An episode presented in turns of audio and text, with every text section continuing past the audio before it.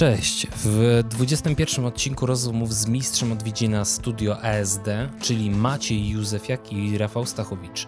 Zajmują się wizualizacjami na światowym poziomie.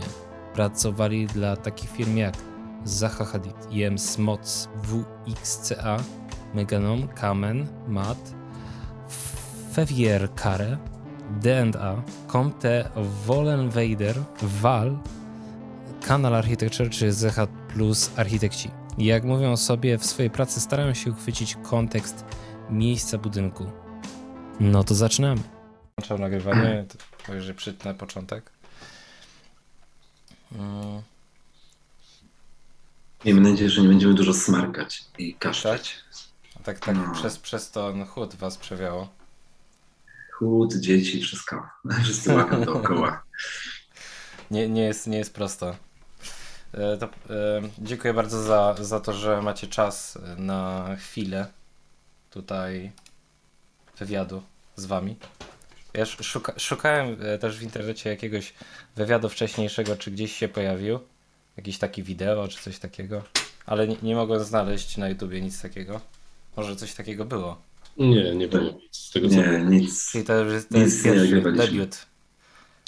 Można tak powiedzieć. Bo tak. Jak się poznaliście i jak to się stało, że tworzycie razem? To jest chyba takie dosyć wyjątkowe, wydaje mi się, że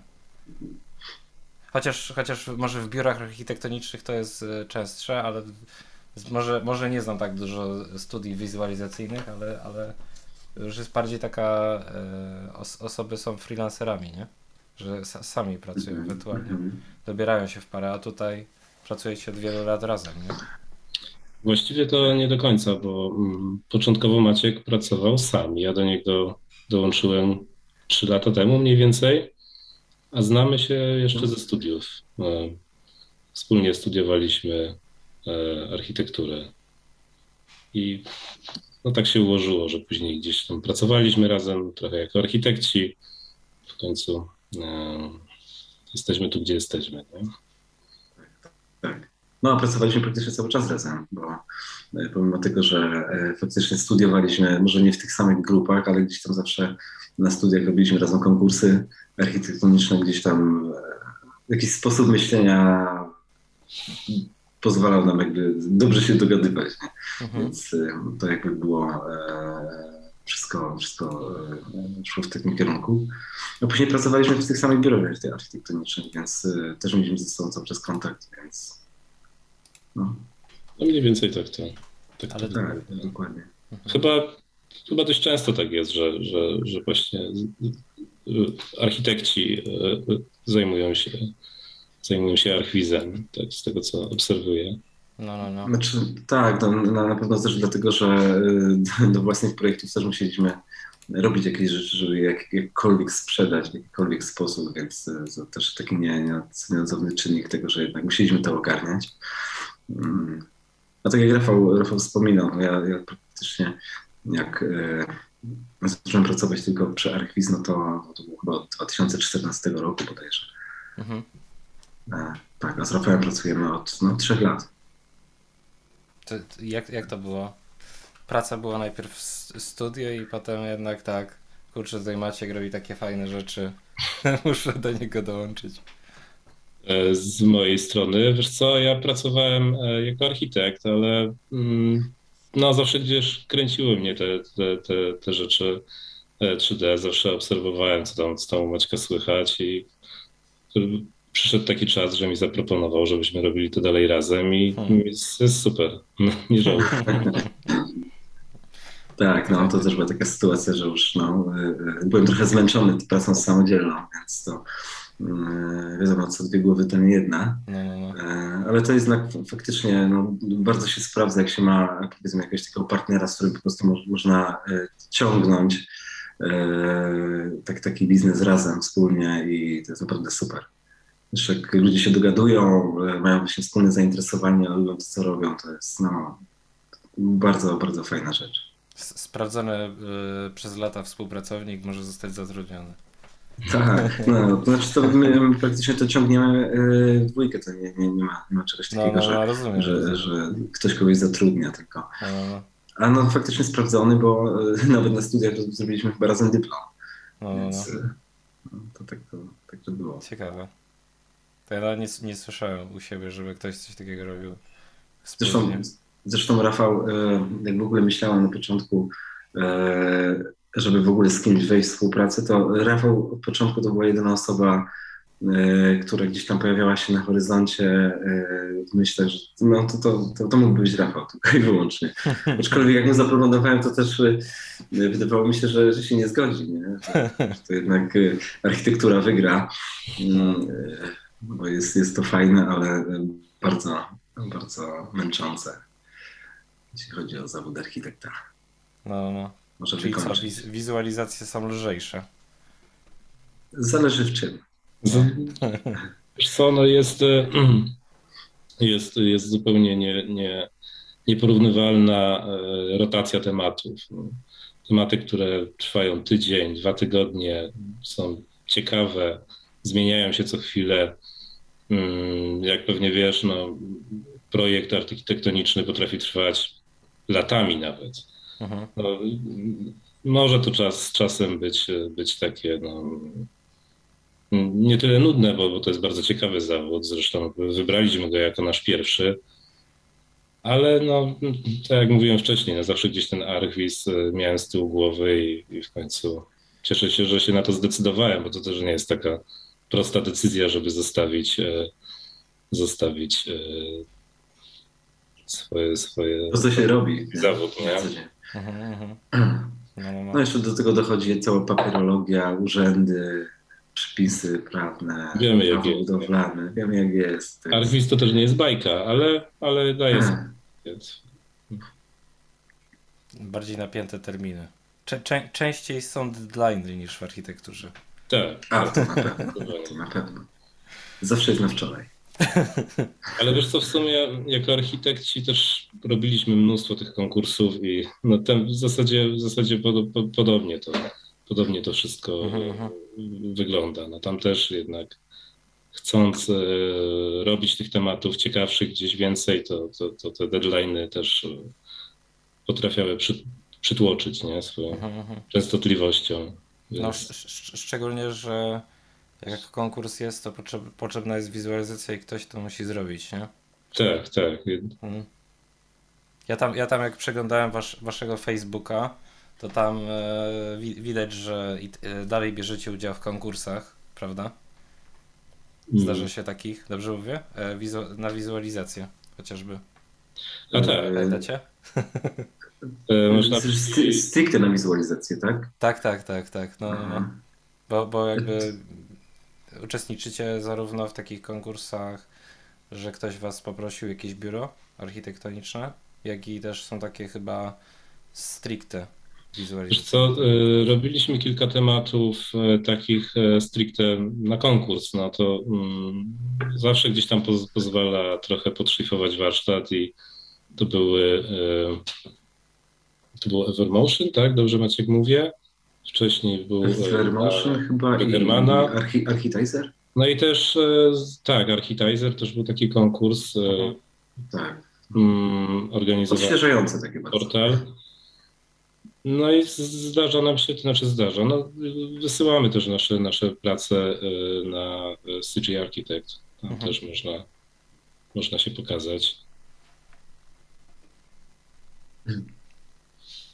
Ale na przykład, czy na przykład zauważyliście, że wam coś to realnego daje? Takie wystąpienie w konkursie na przykład zwiększa popularność? Czy po prostu pojawiają się jacyś klienci z tego? Czy po prostu fani? Jak to myślę, że tak. Wiesz, no, zawsze gdzieś jak publikujemy więcej naszych prac, one mają jakiś szerszy odbiór. No tak, nie ukrywam, robi to po prostu później nowych klientów. Tak, one sobie tam latają gdzieś, zgadza się, ale też to jest też dużo satysfakcji, jak na przykład mamy chwilę czasu i faktycznie robimy sobie jakiś temat konkursowy i wtedy można go zrobić faktycznie według własnej wizji, prawda, robimy go jak chcemy. tak jakby nikt nie macza w tym palców i możemy faktycznie zrobić to tak, jak czujemy od początku do końca. I to jest bardzo fajne. No i faktycznie jest to odświeżające, bo pomaga tak jakby odbić się od tej rutyny codziennych tych projektów, tylko no, zrobić coś też fajnego dla siebie. Nie ukrywam, że praktycznie teraz nie mamy w ogóle czasu, żeby zrobić jakiekolwiek rzeczy dla siebie, czy nawet brać udział właśnie w takich konkursach, no, ze względu na to, że zlecenia się namnażają i termin za terminem goni, więc jest to dosyć trudne, żeby coś dla siebie zrobić jeszcze w międzyczasie. No. Z tego, co tam patrzyłem, była jedna taka praca, którą mieliście bardziej taką graficzną. To była właśnie z takim księżycem w tle, taki bardziej kolorowy budynek, był taki przekolorowany, nie? To tak... Wydaje mi się, że w takich tradycyjnych wizualizacjach, jeśli chodzi o takie rzeczy bardziej graficzne, to jest ciężko dopiąć, nie? Bardzo nawet. Ciężko ze względu na to, że jest bardzo duże zapotrzebowanie takiej wizji typowo komercyjnej i tam klient konkretnie wie, czego potrzebuje. W zasadzie to jest jakiś sprawdzony schemat, który się powiela i no, on działa, prawda? On działa i warsztatowo te rzeczy, powiedzmy, fajnie tam jak są ogarnięte, wyglądają atrakcyjnie, ale nie ukrywam, no jest to, może to być nużące, no. Dlatego od czasu do czasu, jak się uda zrobić jakiś taki temat swój, zawsze to odświeża i pozwala gdzieś tam poszukać jakichś może nowych sposobów prezentacji, no, zawsze na plus.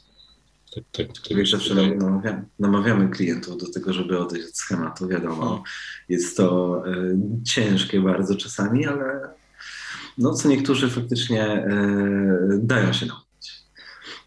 No. Także to jest taka eksperymentacja czasami. No, to jest takie, że pewnie wy też tak mieliście, jak mieliście rysunek na architekturę, to przynajmniej u mnie było tak, że się pracę składało przy ścianie i po prostu która praca tak naprawdę wśród reszty robiła największe wrażenie, tak?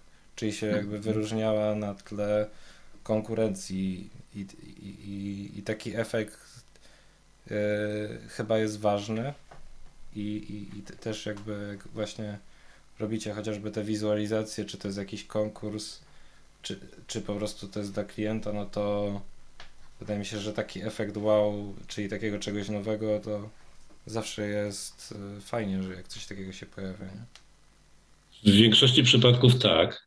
I tak jak mówisz, przy konkursach, jakichś takich prezentacjach, kiedy architekt, powiedzmy, gdzieś tam musi swojemu klientowi z kolei zaprezentować projekt, ale zdarzają się tematy, które są stricte robione pod konkretnego odbiorcę i tam jest mnóstwo różnych czynników, które mają wpływ, jak to później wygląda, gdzie jakby nawet wizualnie ten efekt nie jest wymagany taki jakieś efekciarstwo i powiedzmy fajny kadr, tylko do odhaczenia po prostu kolejne punkty typu gdzieś tam. Jacy mają być ludzie, jakie mają być ich stopień zamożności, co powinno się tam w tym kadrze pojawić. No, takie rzeczy się niestety też zdarzają. Jaka powinna być roślinka, gdzie powinien lecieć samolot i gdzie pani z pieskiem powinna iść, jak ubrana. No to są takie... No, to zdarza się dosyć często też. Tak. Czyli pewnie... Jak to u was wygląda, jak na przykład dostajecie taki... Od klientów pewnie różnych te założenia. Jaki jest rozstrzał, jeśli chodzi na przykład o zakres? Czy na przykład zdarzają się tacy klienci, którzy mówią zróbcie coś fajnego i tyle? Czy po prostu głównie to jest na przykład tak, że są konkretne założenia i musicie się mocno ich trzymać? Kiedyś było tak na początku przynajmniej, jak ja pracowałem jeszcze sam, no teraz też to się zdarza, to wiadomo, że są klienci, którzy mają jakby swoje wymagania, wysyłają brief mają ustawione konkretne kadry już przez siebie, no i generalnie to jest praktycznie nie do ruszenia. Oni mają, powiedzmy, jakąś swoją wizję, jak to powinno wyglądać, wysyłają referencje innych wizualizacji skądś i dokładnie pokazują tak jakby palcem, czego potrzebują. Wszystko jest oczywiście później opisane, ale zdarzają się teraz coraz częściej klienci, którzy, no i to jest dla nas bardzo fajne, że po prostu dzwonią czy piszą i mówią, że mają taki projekt do zrobienia i dają nam po prostu wolną rękę, że po prostu zróbcie tak jak czujecie, potrzebujemy tylko, powiedzmy, 2 kadry. I to jest bardzo wygodna praca, ponieważ czasami architekci, jak zafiksują się na jakiś kadr, to nie da się tak jakby pokazać atutów projektu czasami, a my przez to, że jakby zaczynamy oglądać sobie ten model, ten cały projekt, wnikać w niego głębiej, gdzieś tam próbujemy się doszukać takich kadrów, które faktycznie sprzedadzą całą koncepcję, ideę, więc to jest fajna praca. Więc jak faktycznie mamy troszkę takiej większej swobody i architekci mogą nam trochę zaufać. Także to jest super. No i tak jak mówię, coraz częściej się to zdarza, ale no, jest dużo projektów, które praktycznie są zbriefowane konkretnie z ludzikami, ze wszystkim, z roślinkami. Także no, to jest... Takich nadal mamy. Takich nadal mamy. Na opisy. W którym miejscu. Których lubimy oczywiście, bo z nimi pracujemy długo. Ale to trochę czasami można sobie, no nie wiem, tak mi się wydaje, że można sobie odpocząć przy takim projekcie, bo nie ma nic takiego, że po prostu jest niespodziewane, nie? Bo wydaje mi się, że z drugiej strony jak klient trochę nie wie, co chce, to potem wy pokazujecie na przykład jakiś efekt i potem jest, ale no nie wiem, czy takie coś miało być. Nie. A tak, zdarza się coś takiego, oczywiście. Ale mamy też klientów, którzy wysyłają nam faktycznie zbriefowany obrazek. Niby na obrazku i w tym briefie wydaje się, że jest wszystko ujęte i dopiero jak dostają pierwszy draft, to zaczynają projektować na tym i pojawiają się po prostu listy, komentarze, cały obrazek jest zarysowany. Oczywiście to ewoluuje, zmienia się co kolejny draft, no więc no, to jest dosyć ciekawa praca. Tego klienta, który no, lubi tak pracować, próbujemy go troszkę tego oduczyć, ale...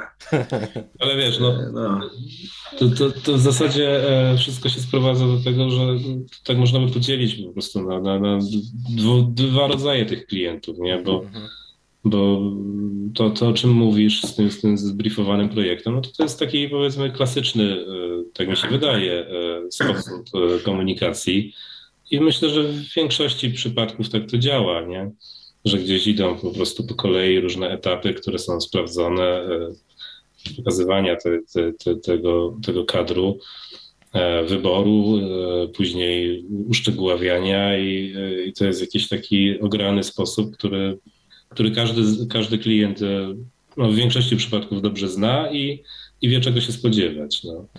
Natomiast to, co mówi Maciek, no, próbujemy też po swojemu i próbujemy to robić tak, żeby jednak zaskakiwać klienta jakimiś naszymi pomysłami, które też biorą się też nie tak z jakiegoś naszego kaprysu, tylko że chcemy zrobić to tak, a nie inaczej, tylko no tak jak Maciek mówiłeś, nie? Szukamy po prostu dobrych stron tego projektu, tak żeby to pokazywać w odpowiednim oświetleniu, w odpowiedniej scenerii. Pewnie pora roku też ma niebagatelne znaczenie, pora dnia. Architekci takich rzeczy też nie do końca ani to wyłapują. Nie każdy wie, w jakich warunkach jego projekt, budynek wygląda najlepiej. I w sumie jeśli coś takiego proponujemy, to często wychodzą z tego po prostu ciekawsze prace, nie? Czyli na przykład zdarza się wam, że na przykład klient pokazał te 2 wizualizacje i wysłacie im 3. i może takie, tak? Tak. Zdarzało się tak, ale nie wiem. Wiesz co, teraz się często zdarza tak, że robimy kilka szkiców i i to od razu łapie, nie? Oni mówią, że kurczę, no to wygląda ok, idziemy w tym kierunku. Staramy się też pokazywać im już nawet na tym etapie takiego pierwszego kadru, jak ten obrazek będzie wyglądał. Bardzo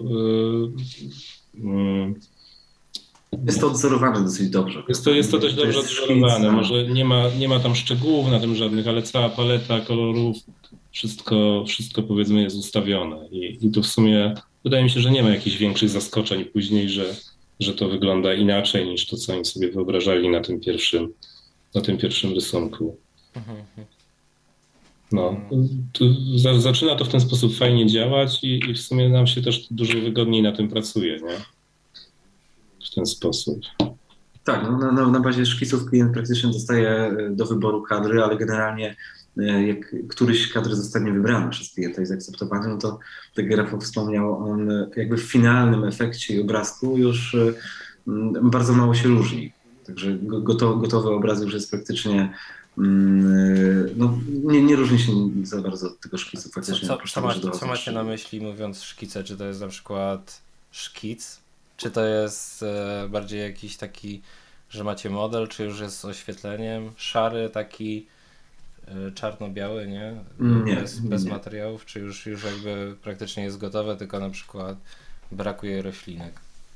Znaczy nie, jak oglądamy sam model, to wybierając kadr, to praktycznie no, sam model jakby służy nam do złapania proporcji całego obiektu, kontekstu i różnych elementów, które tam się znajdują, ale pracujemy na szkicu w taki sposób, że jakby no już w głowach nam się rodzi jakiś pomysł, jak widzimy powiedzmy jakiś kadr, który gdzieś tam sobie wyobrażamy, to automatycznie już wiemy, jaka tam powinna być powiedzmy paleta kolorystyczna i tak jakby robimy to na żywym materiale, czyli po prostu no malujemy to po prostu ręcznie, więc ustawiamy sobie, gdzie powinno stać drzewo, jak powinno to być oświetlone.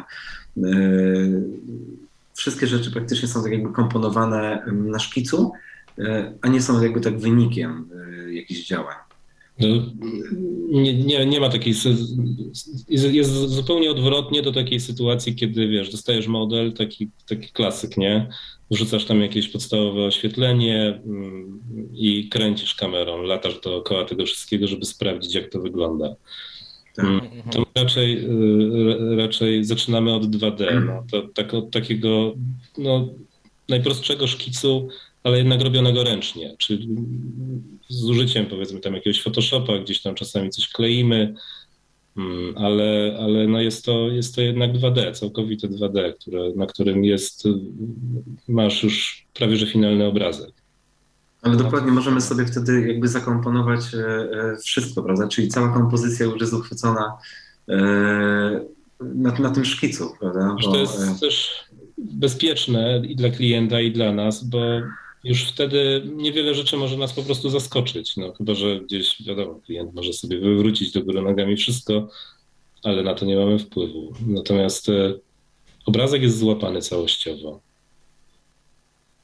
No, myślę, że to jest w sumie fajnie. Fajnie to działa po prostu. Tablety graficzne, Photoshop, rysowanie. Tak, tablety. Wszystko się bardzo dobrze sprawdza. Świetne narzędzia. Fajnie. Że tak trochę bym się nie spodziewał, że bo to że często można myszką malować, nie? Też. Czy coś takiego. A tak. No, zdarzało się. I to dosyć często. Ale odkąd się pojawiły tablety, to jest naprawdę mega wygoda w pracy. A to jakieś takie ekranowe macie, czy na przykład płytkowe, tak? To są takie bez ekranu? Ekranowe. Jest duża swoboda naprawdę. Ale no, czy potem też na takim jakby robicie wizualizację, że jakby na przykład ten ekran jest tylko, znaczy ten tablet jest używany tylko w trakcie na przykład tego procesu 2D, czy też pracujecie na nim 3D, wszystko jest jakby wewnątrz tego robione? To jest monitor, prawda, więc wyświetla nam obraz tak samo, ale generalnie sama praca na szkicach, a później postprodukcji, no to wszystko się odbywa na tablecie, więc no jest to dużo naprawdę wygodniejsze. Przyspiesza pracę. Tak, jasne. Nie trzeba się zastanawiać dużo, tylko po prostu można od razu coś zrobić i to jest świetne. Bo tam w programie 3D, czy to się wygodnie pracuje też? Wiesz, to jest po prostu dodatkowy monitor w tym wtedy, gdzie można sobie jakieś referencje wrzucić, żeby jednocześnie mieć kilka ekranów. No to tylko wygoda pracy, ale do takiej, głównie do postprodukcji. No, fajnie się na tym pracuje. Zresztą Maciek najwięcej postprodukcji robi u nas. Zadowolony bardzo. Tak. No. Świetne narzędzie. Takiego jest. Myślę, że zapraszam tutaj osoby od wizualizacji, a tutaj jednak są malarze. No proszę bardzo. Wiesz co, wychodzimy z takiego założenia, że jeżeli można iść zrobić zdjęcie trawnika i użyć go na naszym obrazku, to nie za bardzo widzimy sens, po co to robić wszystko w 3D, nie? Więc, bo to i tak nigdy nie będzie takie tak dobre jak natura. Jak natura, nie? Dokładnie. Więc w sumie sporo w naszych pracach jest po prostu klejonych rzeczy. Zresztą chyba to, nie wiem, wydaje mi się, że to też trochę widać, nie? No rozumiem. Czasami tam gdzieś ktoś się pyta, nie ma czego, czy to jest na pewno całe 3D, no. Czyli takie, nie jest. No. Czyli takie pełne macie spektrum, zarówno 3D, rysowanie i jeszcze fotografowanie, no to też musicie jakąś mieć pasję zrobienia zdjęć, jakieś porządne aparaty, różne ogniskowe, tak? Bo... Nie, niekoniecznie. Wiesz, żeby jakiś materiał się nadawał do obróbki dalszej, to naprawdę nie trzeba wiele. Myślę, że taki podstawowy sprzęt wystarczy. Ale na przykład jak macie robione, bo powiedzmy z tego co kojarzę, to po prostu powiedzmy mamy jakieś zdjęcie robione aparatem i jest robione ogniskowo na przykład konkretną, tak? I wizualizację też na przykład robicie konkretną ogniskową. Czy staracie się na przykład to dopasować? Czy na przykład najpierw powstają zdjęcia, czy po prostu najpierw jakby powstaje pomysł, a potem próbujecie zrobić takie zdjęcia, żeby pasowały do wizualizacji? Nie, to najpierw powstaje pomysł. Tak jak właśnie wspominaliśmy wcześniej, czyli tą bazą całą do już gotowej wizualizacji jest nasz szkic, który tak jakby komponujemy sobie wcześniej. I wtedy już, jeśli faktycznie klient zaakceptuje na nasz pomysł, na ujęcie, no to już wtedy zaczyna się szukanie odpowiednich zdjęć, odpowiedniego jakby sposobu, żeby to wszystko wykonać. Czy to będzie 3D, czy to będzie 2D, wtedy jest podejmowanie decyzji, ewentualnie faktycznie szukanie dobrych zdjęć, wyjście w teren, no cokolwiek, co tak jakby zaskutkuje tym, że faktycznie ten obraz uda się zrobić.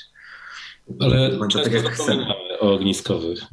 Tak, to jest jakieś... Niekoniecznie, wiesz, niekoniecznie to wszystko musi być, przynajmniej ja tak uważam, zgodne z kropka z rzeczywistością. Bardziej istotne jest to, czy ten albo inny element, w którym on miejscu wychodzi w kadrze, prawda? Więc ze względu choćby na kompozycję i dlatego czasami ogniskowe, są takie projekty, gdzie rzeczywiście trzeba wkleić budynek w zdjęcie, ale to jest bardzo rzadko. No to wtedy tak, rzeczywiście trzeba dobrać odpowiednią ogniskową, ale takie rzeczy się rzadko zdarzają. Rzadko też jest dobra dokumentacja fotograficzna, bo też nie zawsze wybierzemy tą samą porę roku, o której były zdjęcia robione, albo będzie inne światło. I to już trzeba wtedy dość mocno działać w Photoshopie. Czyli na przykład takie dwa pytania mi się zaradzają. Jedno to w związku z tym, że dostajecie gotowe jakby zdjęcie, do którego musicie wkleić, a potem decydujecie się, że jednak nie zima, że inne drzewa i potem musicie podmienić wszystko, tak? Tak to wygląda? Tak, zdarzają się takie rzeczy. Klient na przykład zrobi zdjęcie w południe i nagle stwierdzić, że jednak to ujęcie powinno być wieczorne, żebyśmy wykorzystali to zdjęcie, gdzie praktycznie jest bardzo ostry światłocień, są bardzo mocno zarysowane też cienie, na przykład na fasadach budynku, które na przykład są dosyć wyrzeźbione i bardzo ciężko to tak jakby zmienić w Photoshopie, więc wtedy jest budowanie albo tego w 2D, albo wysyłanie klienta, żeby zrobił nowe zdjęcie, więc tak to się to odbywa. Ale jeśli faktycznie robimy jakieś ujęcia, które są jakby w ścisłej takiej tkance miejskiej, że jest bardzo taki mocny kontekst architektoniczny, no to faktycznie wtedy ta ogniskowa też ma znaczenie, prawda? No, generalnie ta bryła obiektu musi się dopasować do tak jakby stanu istniejącego kontekstu wszystkiego. Łatwiej jest zrobić coś w szczerym polu, prawda? Więc wtedy to możemy robić co chcemy czasami. No. Mniej wymagające. A jeszcze takie drugie pytanie, bo tak jak mówiłeś odnośnie, że dużo powstaje w Photoshopie, to czy zdarzają się na przykład takie wizualizacje, które stricte jakby są bez 3D? Bez użycia 3D? Mamy coś takiego, Maciej? Nie jestem pewien. Myślę, że tak w 100% nie, ale tak. Mogło się coś zdarzyć. Mogłoby, tak. Myślę, że można by tak powiedzieć o jakichś tam obrazkach, które ostatnio robiliśmy nawet. No, 3D było w zasadzie tylko po to, żeby złapać proporcje. Tak. Kiedyś właśnie ostatnio nam klient powiedział, że szkice, które mu wysyłamy w sumie są takie, że mogłyby mu wystarczyć, więc też tak się zaczęliśmy zastanawiać, czy dobrze robimy, że wysyłamy te szkice w taki, a nie inny sposób, bo... Ale nie, to też tak było. To też nie wygląda. Śmiejemy się teraz. To nie wygląda też tak, że to jest powiedzmy skończone. No, tam jest złapane są główne elementy kompozycyjne, powiedzmy. Tak. Ciekawe. Wracając do tematu początkowego, chciałem się zapytać, jak się to się stało, że się pojawiła taka nazwa, jaką macie, czyli ASD? Skąd to się wzięło? Bardzo ciekawe pytanie. Tak. Widzieliśmy, że to padnie, ale postaramy się z tym poradzić. Generalnie nazwa jest, można powiedzieć, dosyć przypadkowa i też nieprzypadkowa, bo na studiach zawsze to był taki sposób zapisywania szybkich plików. Jak sobie spojrzysz na klawiaturę, no to tak akurat leci. Dokładnie. Bardzo szybko się pisze, ewentualnie dodaje jedynkę i można szybko zapisać plik i go klonować, że tak powiem. No i to była taka nazwa robocza. Gdzieś tam, oczywiście z klawiatury, gdzieś tam powstawała nasza strona internetowa, czy wtedy, jak pamiętam, zaczynałem to wszystko robić. I w końcu tak się do tego przyzwyczaiłem, że to zostało. Więc tutaj nie ma jakiejś większej głębi w tym. Jedyne, co zostało dodane, to po prostu to jest zapis fonetyczny ASD. Więc jakoś to po prostu lepiej graficznie wygląda. Aha, że po prostu po kolei klawiatura na klawiaturze ASD, a jeszcze dodane zostały 2E. Tak, dokładnie, więc to fonetyczny zapis tego, co jest, więc... Ja właśnie się zastanawiałem, jak to trafiliście w klawiaturę, że tak trafiło się, że 2 razy E. Jak ja zapisuję, to tak ciężko jest tak trafić. Tak, dokładnie. Więc to już była taka inwencja dodana. No. Spoko. Jak widzisz, dość banalna historia. Tak, to po prostu chodzi o to, że bardzo szybko pracujecie i nie macie czasu na takie banalne rzeczy, jak podpisywanie warstw. Wiesz, taki banał może urosnąć do takiej historii, że nic nie wymyślisz, że będziesz myślał przez tydzień, drugi, trzeci i nie będzie nic lepszego. Tak tyle się stało. Tak. Pewnie są jeszcze takie studia, które się nazywają kwerty, nie? Tak, no to na pewno. Myślę, że to by było łatwiejsze do rozpoznania, nie? Tak się nazywa. Bardziej oryginalne, no. ASD jest. Kwerty to można z czymś już pewnie pomylić. Tak. No to ciekawie. Ale nie, fajnie tak wizualnie to wygląda sama nazwa. Czasami to tak jest, że nie ma znaczenia, co znaczy wyraz, tylko na przykład nam się podoba, nie? Tak jakby fonetycznie, jak to wygląda na kartce i czasami nie musi mieć znaczenia. Czasami tak, ale jest czasami problem, jak się swojemu klientowi dyktuje adres mailowy przez telefon, więc ta nazwa jest dosyć niewdzięczna, ale no, spoko, jakoś sobie z tym radzimy. No, ale nie, no, to akurat na przykład ja mam dłuższe nazwisko i ja zawsze miałem z tym problem, pewnie wy również. I mam takiego kolegę, który się po prostu ma krótkie nazwisko, trzyliterowe.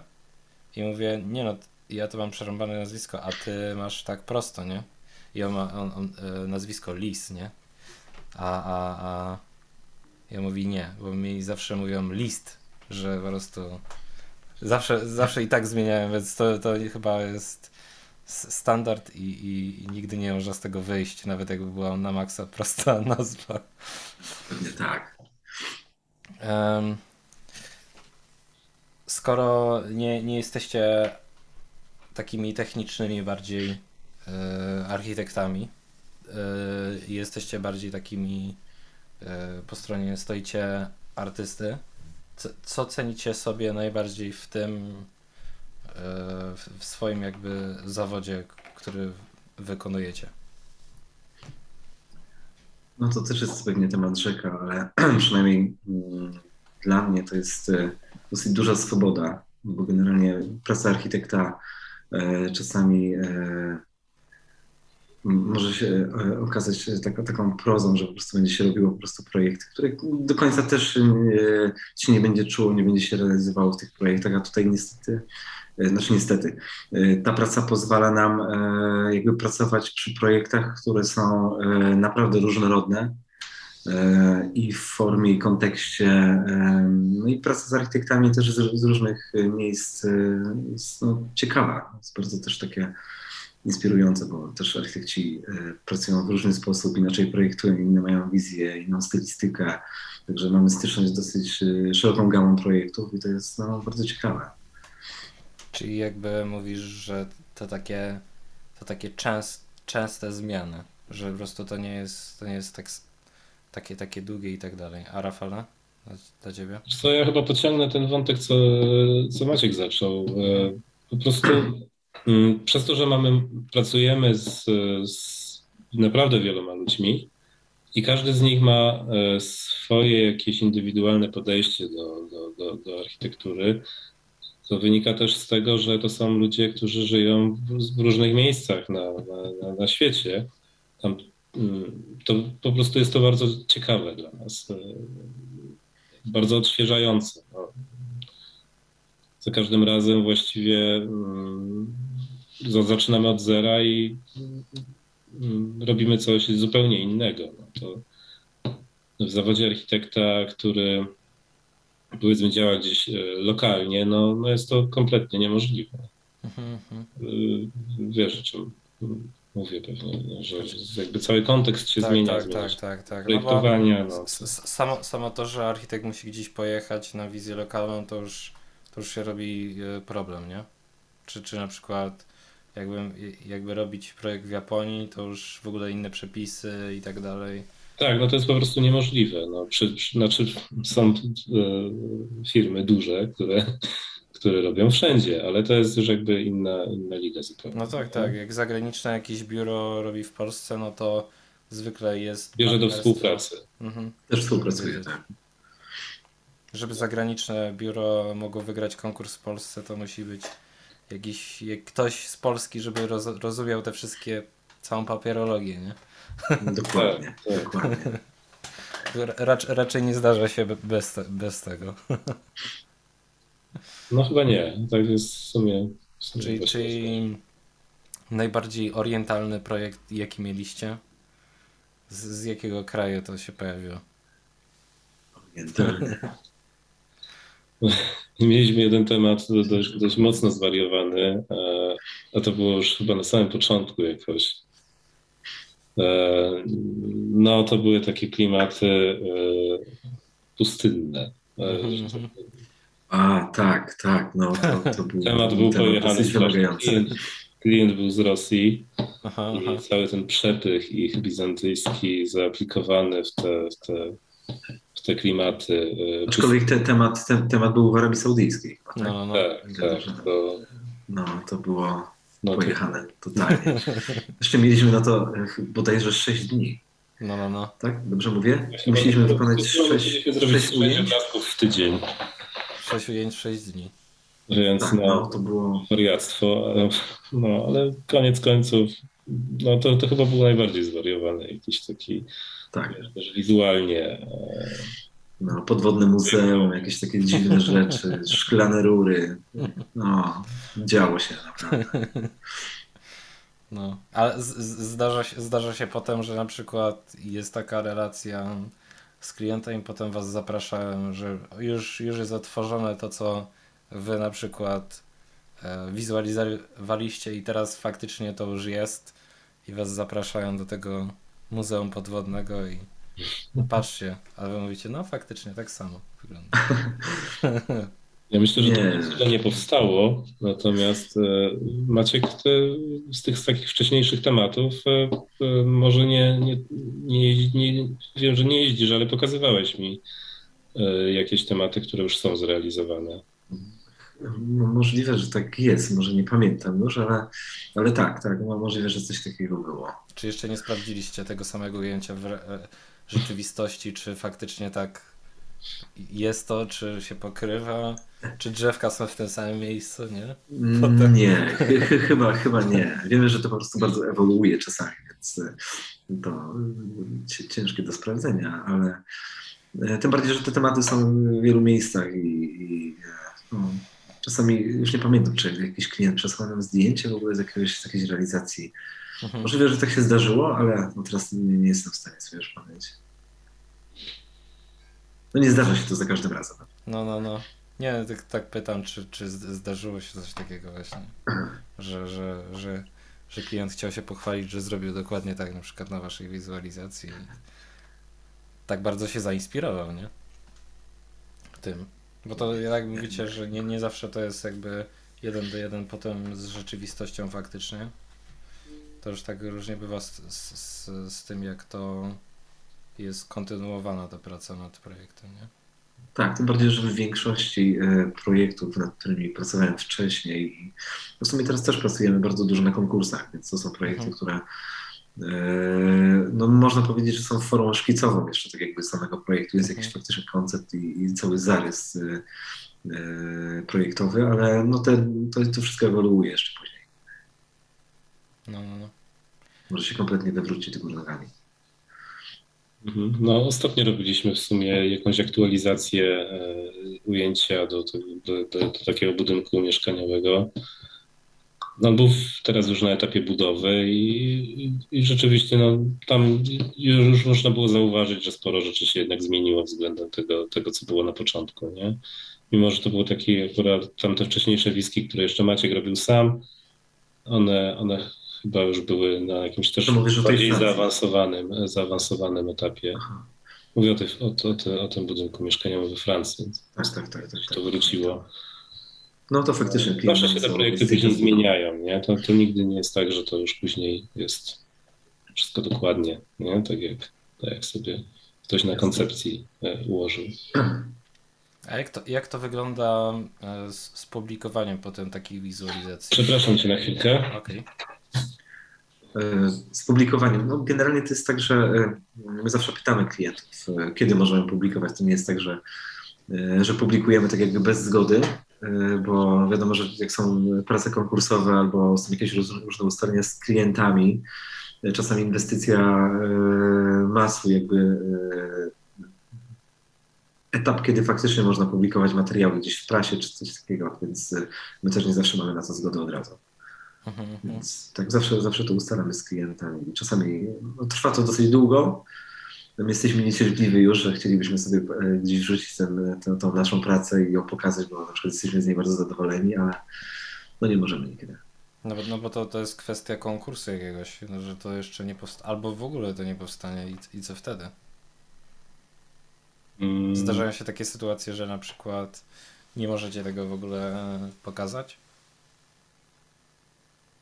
Tak, myślę, że nawet ostatnio robiliśmy tam, powiedzmy, takie prace, które ja nie widzę wielkich szans na to, żebyśmy mogli się nimi pochwalić, mimo że jesteśmy z nich zadowoleni, bo po prostu one były przeznaczone do jakiegoś konkretnego celu, który mam nadzieję został osiągnięty, ale niedobrze by było, żeby te wszystkie zamiary, powiedzmy, projektowe były już ujawnione na tym etapie. Nie? Mhm. I może nigdy nie będą, więc... I możliwe, że nigdy nie będą, więc tak, no takie sytuacje są. Tak, tak, bo to by było takie szokujące jak Le Corbusier z wyburzeniem Paryża, tak?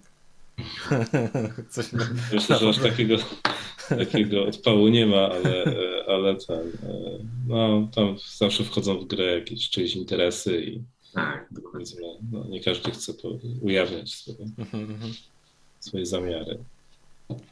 Duże inwestycje i ciężko. Tak, no to tak to czasami jest. Tak. Czy jest jakiś na przykład typ projektu, na którym się wam wygodnie pracuje, albo na przykład czy jest jakiś taki projekt, nad którym jeszcze nie mieliście okazji pracować i chcielibyście mieć okazję? Taki po prostu po angielsku dream project. Nie, chyba czegoś takiego nie ma. Jeszcze się nie zrodziło. Znaczy, nawet nie o to chodzi, że się nie zrodziło, tylko ciężko to w ogóle jakoś sklasyfikować, bo każdy projekt potencjalnie może być mega ciekawy. Naprawdę. Możemy dostać domek jednorodzinny, który będzie miał, nie wiem, 4 ściany i 2-składowy dach. I może wyjść tak fajny obraz, że to może być jeden z lepszych projektów, które zrobimy. Więc to naprawdę ciężko w ogóle stwierdzić na samym początku, że coś będzie dobre, ale coś będzie niedobre. Nie, ale tak na przykład jest jakiś klient może, z którym chcielibyście pracować wspólnie, bo wiecie, że na przykład było to wasze marzenie od dzieciństwa, tak, i tak dalej. I czy coś takiego na przykład istnieje? Tak, no wiadomo, wiesz, zawsze nas cieszy, kiedy udaje nam się gdzieś pracować z jakimiś, powiedzmy to bardziej może znanymi nazwiskami, nie? To zawsze jest gdzieś... Zresztą to się przekłada na to, że te projekty są bardzo ciekawe czasami i jakby w kontekście samej architektury i w ogóle miejsca, gdzie są realizowane, także to jest bardzo fajne doświadczenie wtedy. Bo nie każde biuro faktycznie może sobie pozwolić, żeby realizować jakby, no, też swoje wizje, tak jak chce czasami. Wtedy możemy pracować faktycznie nad ciekawymi projektami. I to jest super, wiadomo. Takie trochę spełnienie marzeń. Wiesz, no w sumie jako architekci pewnie nie mielibyśmy okazji brać udziału w takiej ilości różnych ciekawych tematów, nie? A tu akurat, no jest to bardzo fajne w tym wszystkim.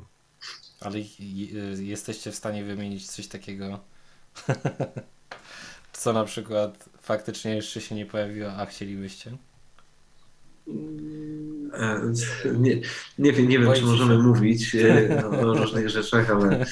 Nie, no chcielibyśmy, wiesz, są takie pracownie, z którymi...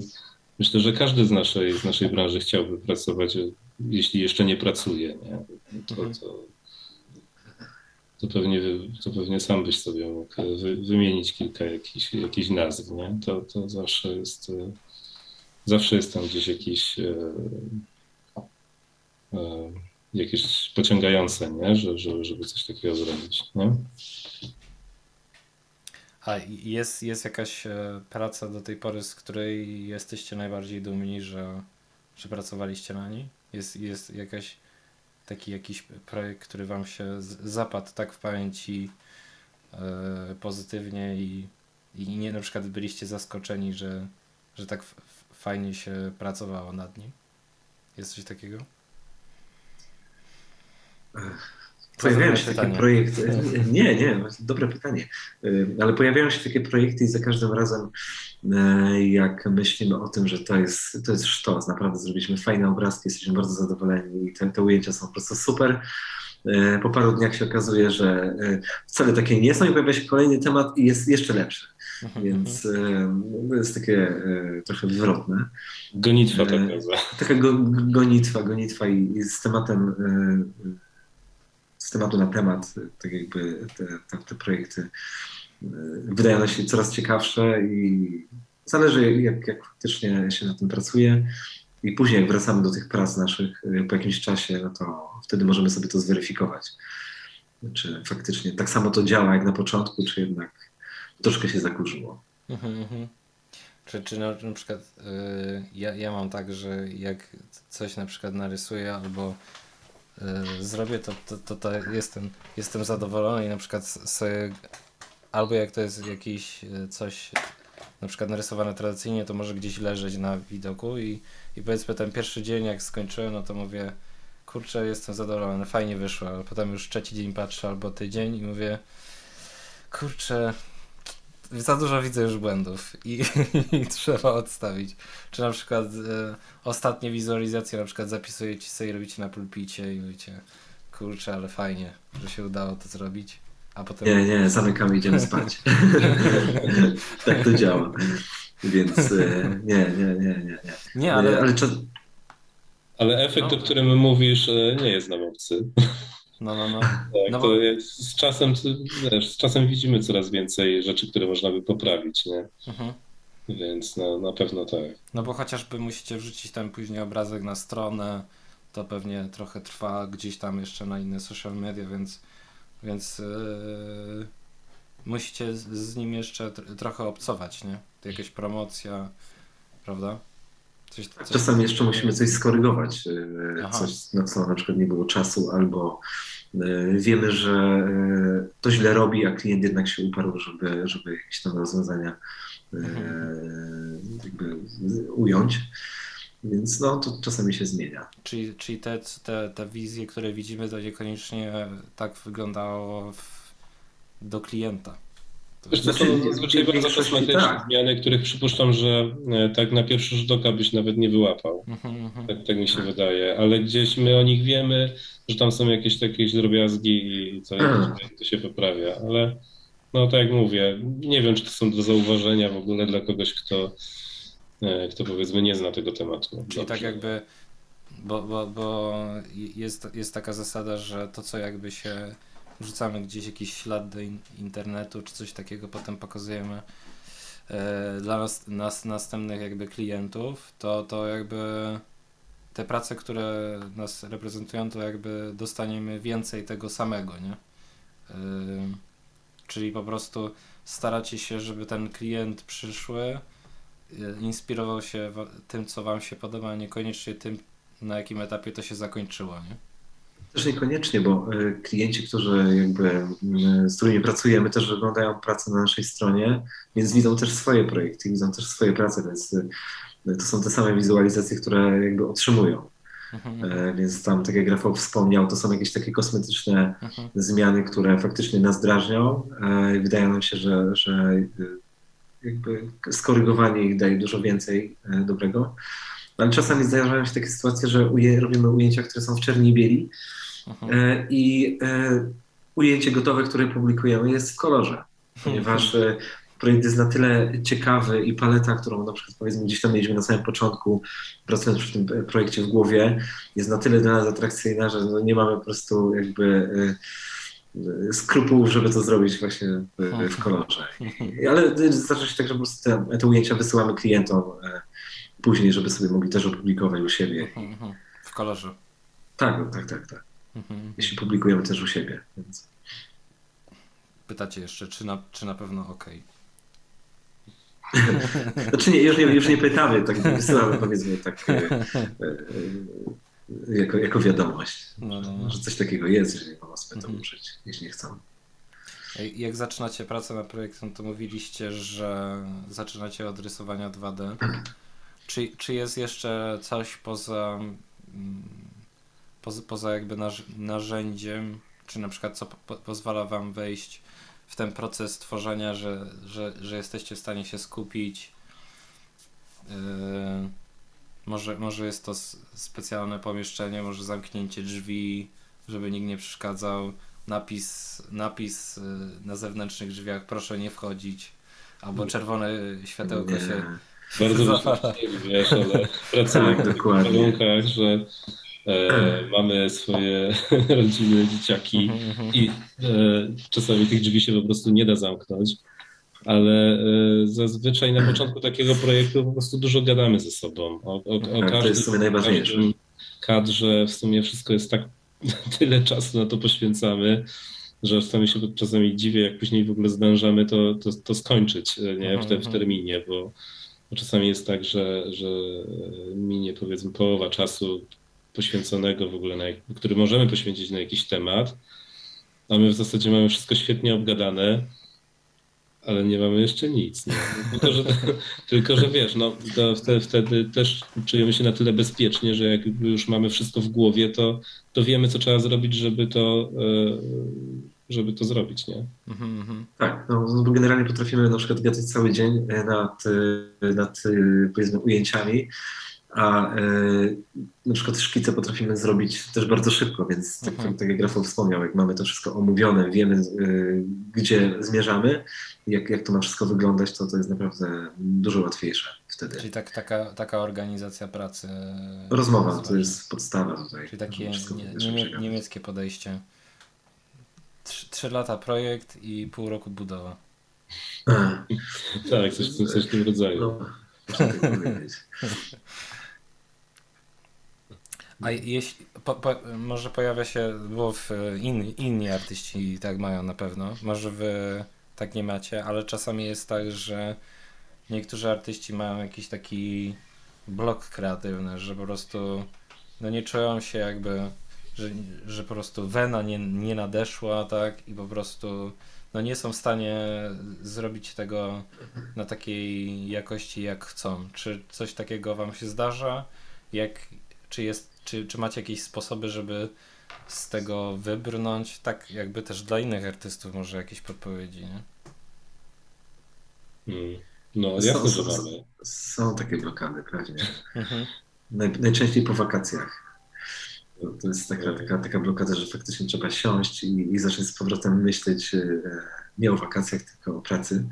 Ale czasami tak się zdarza, że mamy różne wizje w głowie dotyczące projektu, nad którym pracujemy.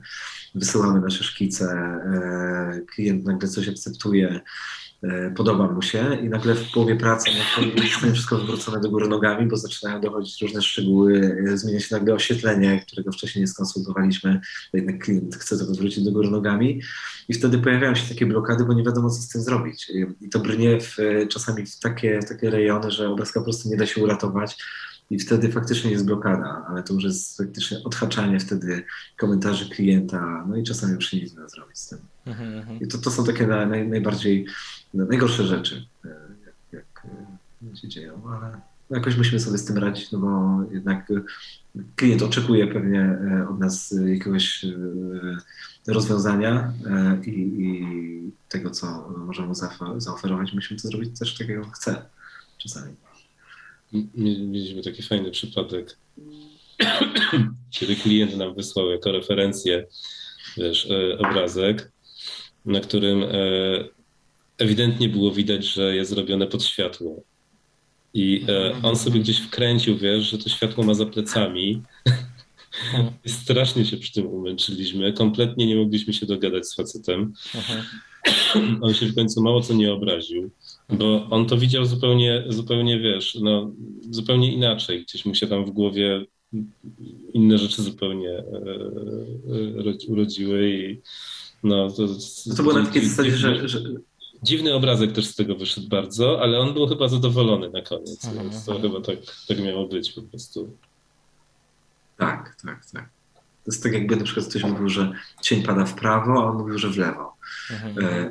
I kompletnie nie potrafiliśmy się dogadać. Chociaż widzimy na zdjęciu, że pada w prawo. Może wysłał wam zły obrazek, miał inny u siebie. I... Tego nie założyliśmy, ale mogło faktycznie tak wydarzyć. No. Nie, no to nie była też taka banalna sytuacja, bo to zdjęcie powiedzmy gdzieś tam było jakieś takie wieczorne, wiesz, były podświetlone chmury przez przez słońce, część z tych chmur była w cieniu i facet po prostu miał trochę inaczej to odbierał niż było rzeczywiście, nie? No, ale... Tak, tylko wysłano faktycznie skadrowane zdjęcie samych chmur, a my znaleźliśmy sobie to zdjęcie gdzieś w sieci już w całym kontekście i faktycznie rozumieliśmy to tak, jak faktycznie było, a on jednak... No, upierał się, że to jest jednak inaczej i no, wyszło tak bardzo dziwnie generalnie. Tak więc finalny obrazek był taki, że wiesz, patrzysz pod słońce, a słońce masz za plecami drugie, nie? Jak na Melmak. Ale to ostatnio miałem okazję dojść do takich obrazków wizualizacji. To jest jakiś taki, jak się wpisze w internecie surrealizm, coś tam, archwiz, to po prostu pojawiają się takie obrazki, na przykład jeden na pewno kojarzę, bo jeszcze nie eksplorowałem tego tematu, że po prostu mamy niebo takie, powiedzmy, totalnie dzień, że jest takie bajkowe, a cały dół jest, powiedzmy, noc, tak, jeśli chodzi o budynek i jakieś światła takie uliczne po prostu rozświetlają tą ciemny dół, nie? Więc... A, to jest podstawa. Dużo klientów tak chce, żeby tak było. No. Że jest normalnie słoneczny dzień w południe, a w wszystkich oknach jest żółto. Tak. To jest taki bardzo częsty zabieg, o który proszą klienci, bo jest wszystko, dla nich jest wszystko smutne wtedy, jeśli faktycznie jest bardzo rzeczywiste i nie ma tam światełek, czy żółtych pomieszczeń, więc... Tak. No. Trzeba wszędzie zapalić światło. I najlepiej, jeśli fasada nie będzie w cieniu i nie będzie w ogóle żadnego cienia na pierwszym planie, w ogóle z boku, wszystko jest oświetlone gładko i to jest... To jest taki surrealizm, z którym my się spotykamy. No, próbujemy sobie z tym jakoś radzić, ale nie zawsze z dobrym skutkiem. No, rozumiem. Taki nowy styl powinien się pojawić. Może jakieś biuro wizualizacyjne przechwyci to i będzie szło jakby jeszcze bardziej w to. I może coś ale pomagają się, odkąd pracujemy na szkicach.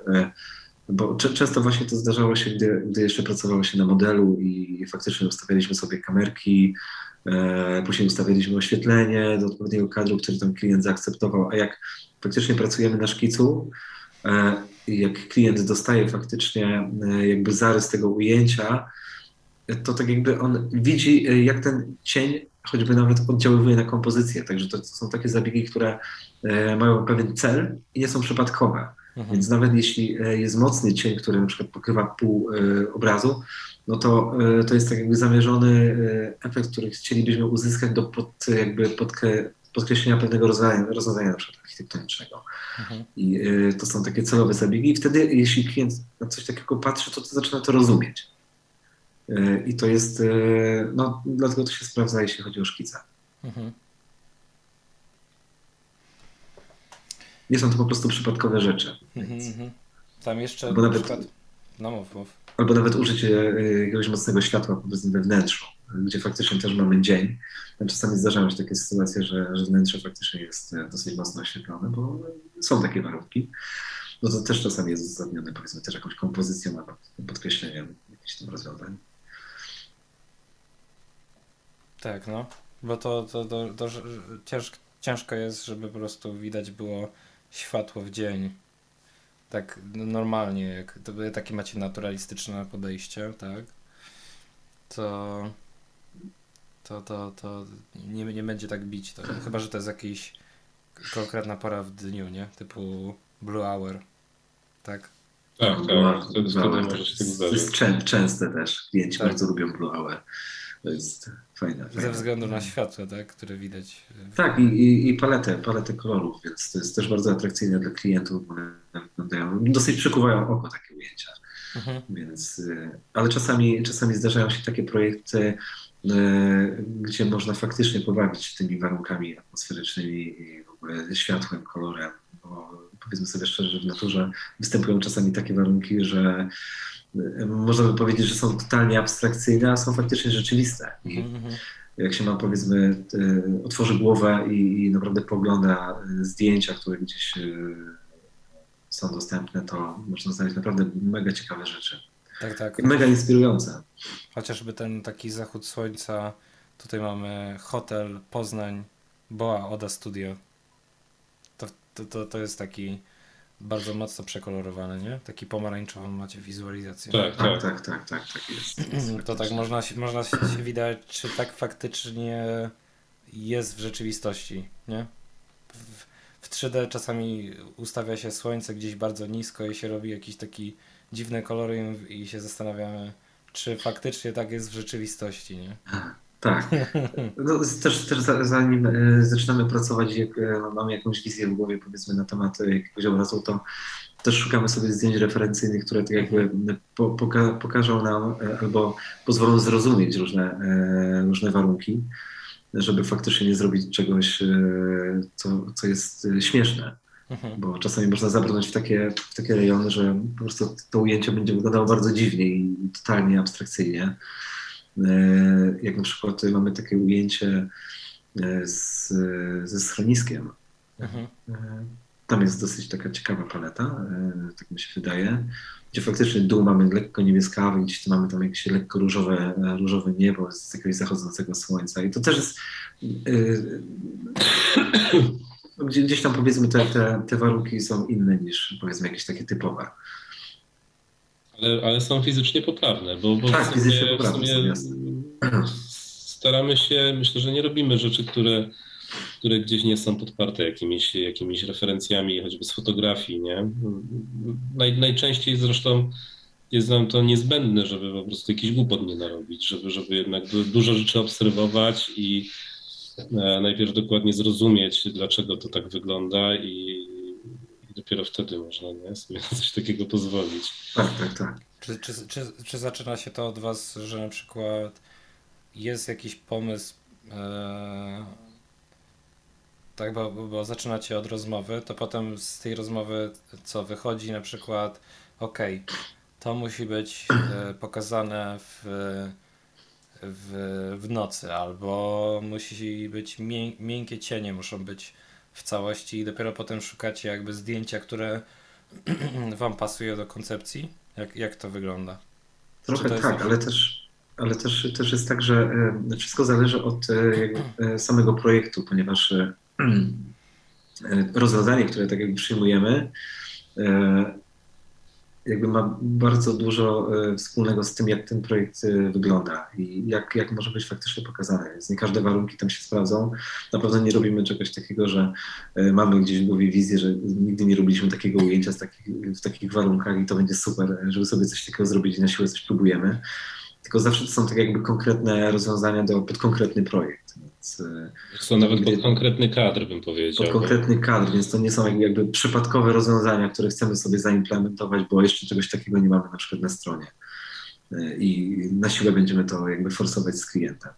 Powiem ci przykład, na przykład ostatnio robiliśmy taki temat, gdzie były 3 budynki, one były w takiej pastelowej tonacji i po prostu...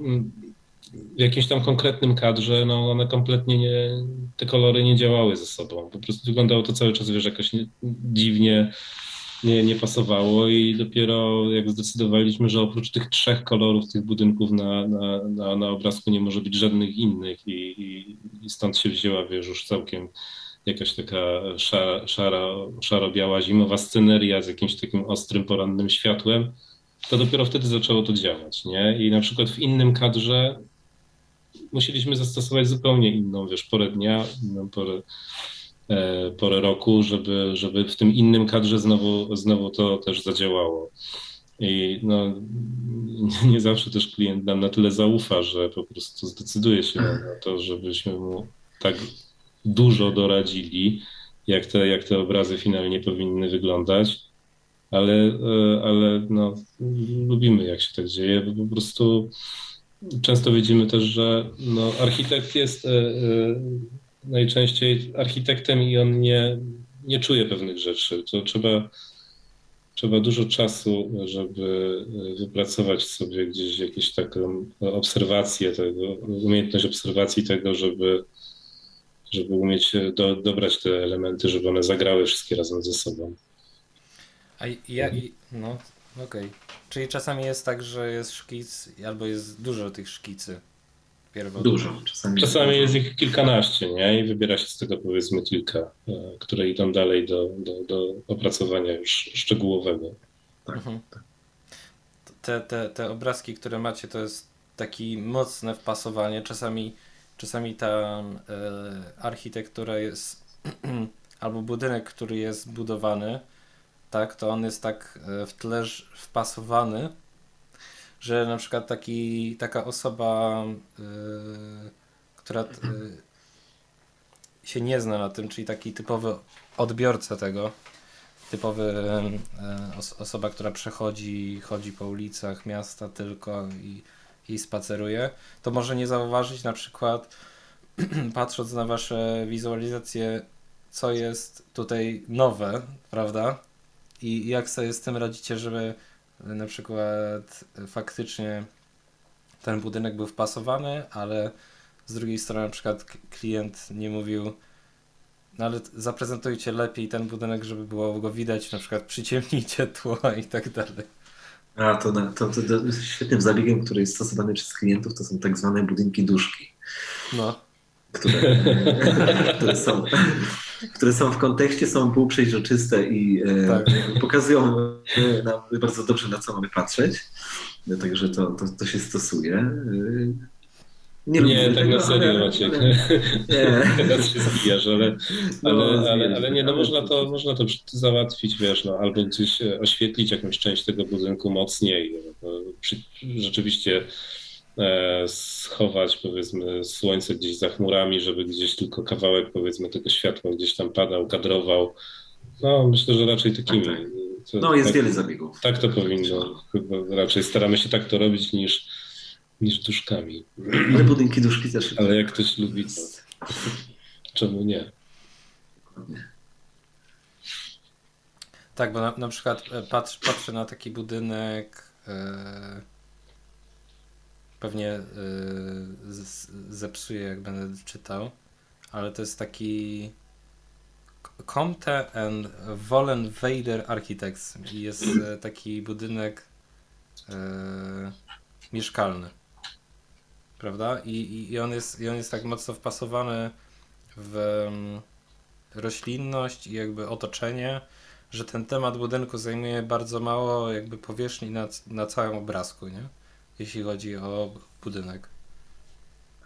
No tak. Tak, jest. Ja wiem, bo już też tworzyłem to. To jest takie coś, że na przykład jak mnie przynajmniej uczyli na rysunku, to jeden nauczyciel tak miał, że mówił, że temat musi być duży, że on musi zajmować co najmniej połowę na obrazku, żeby wiadomo było, co jest tematem rysunku, nie? A tutaj na przykład jest takie przeciwieństwo tego, nie? Bo to jest tak naprawdę taki paseczek, nie?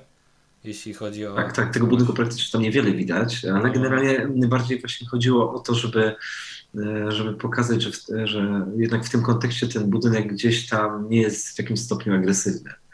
Tym bardziej, że on jest faktycznie nasadzony tam w zieleni, jest stosunkowo duży, budynek jest dosyć prosty, jest biały, więc jest tak, dosyć taką agresywną formą, ale no tutaj klient jednak chciał, żeby to było takie dosyć spokojne. Czyli w niektórych... Myślisz, że jak był większy, to... Tak. Nie, no jest to...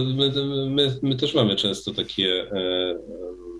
prośby, powiedzmy, od klientów, żeby to było większe w kadrze, ale staramy się zachowywać sobie jakiś margines większy, bo żeby móc sobie to jednak potem inaczej trochę skadrować, bo to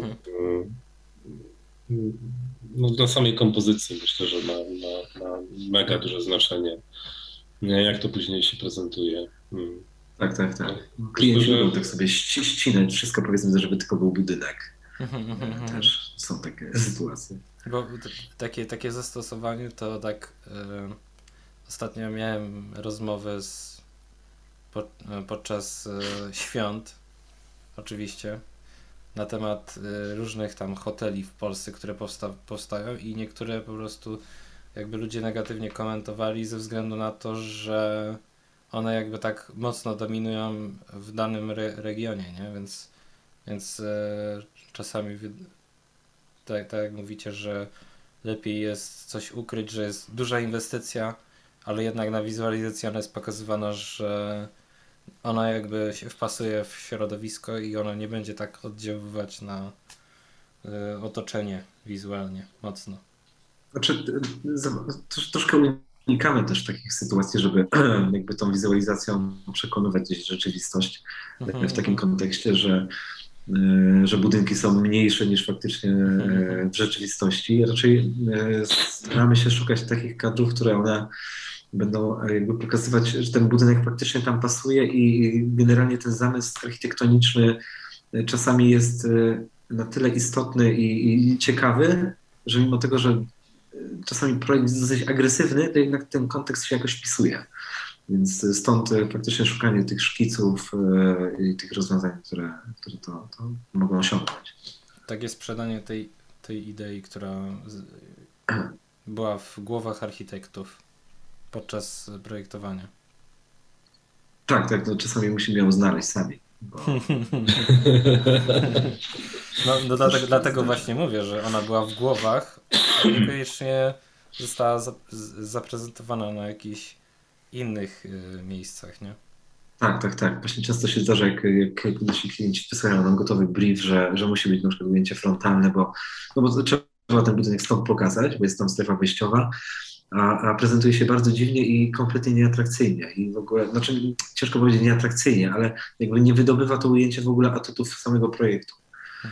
I czasami ten projekt z miejsca jest, powiedzmy, czasami w konkursach niezrozumiały.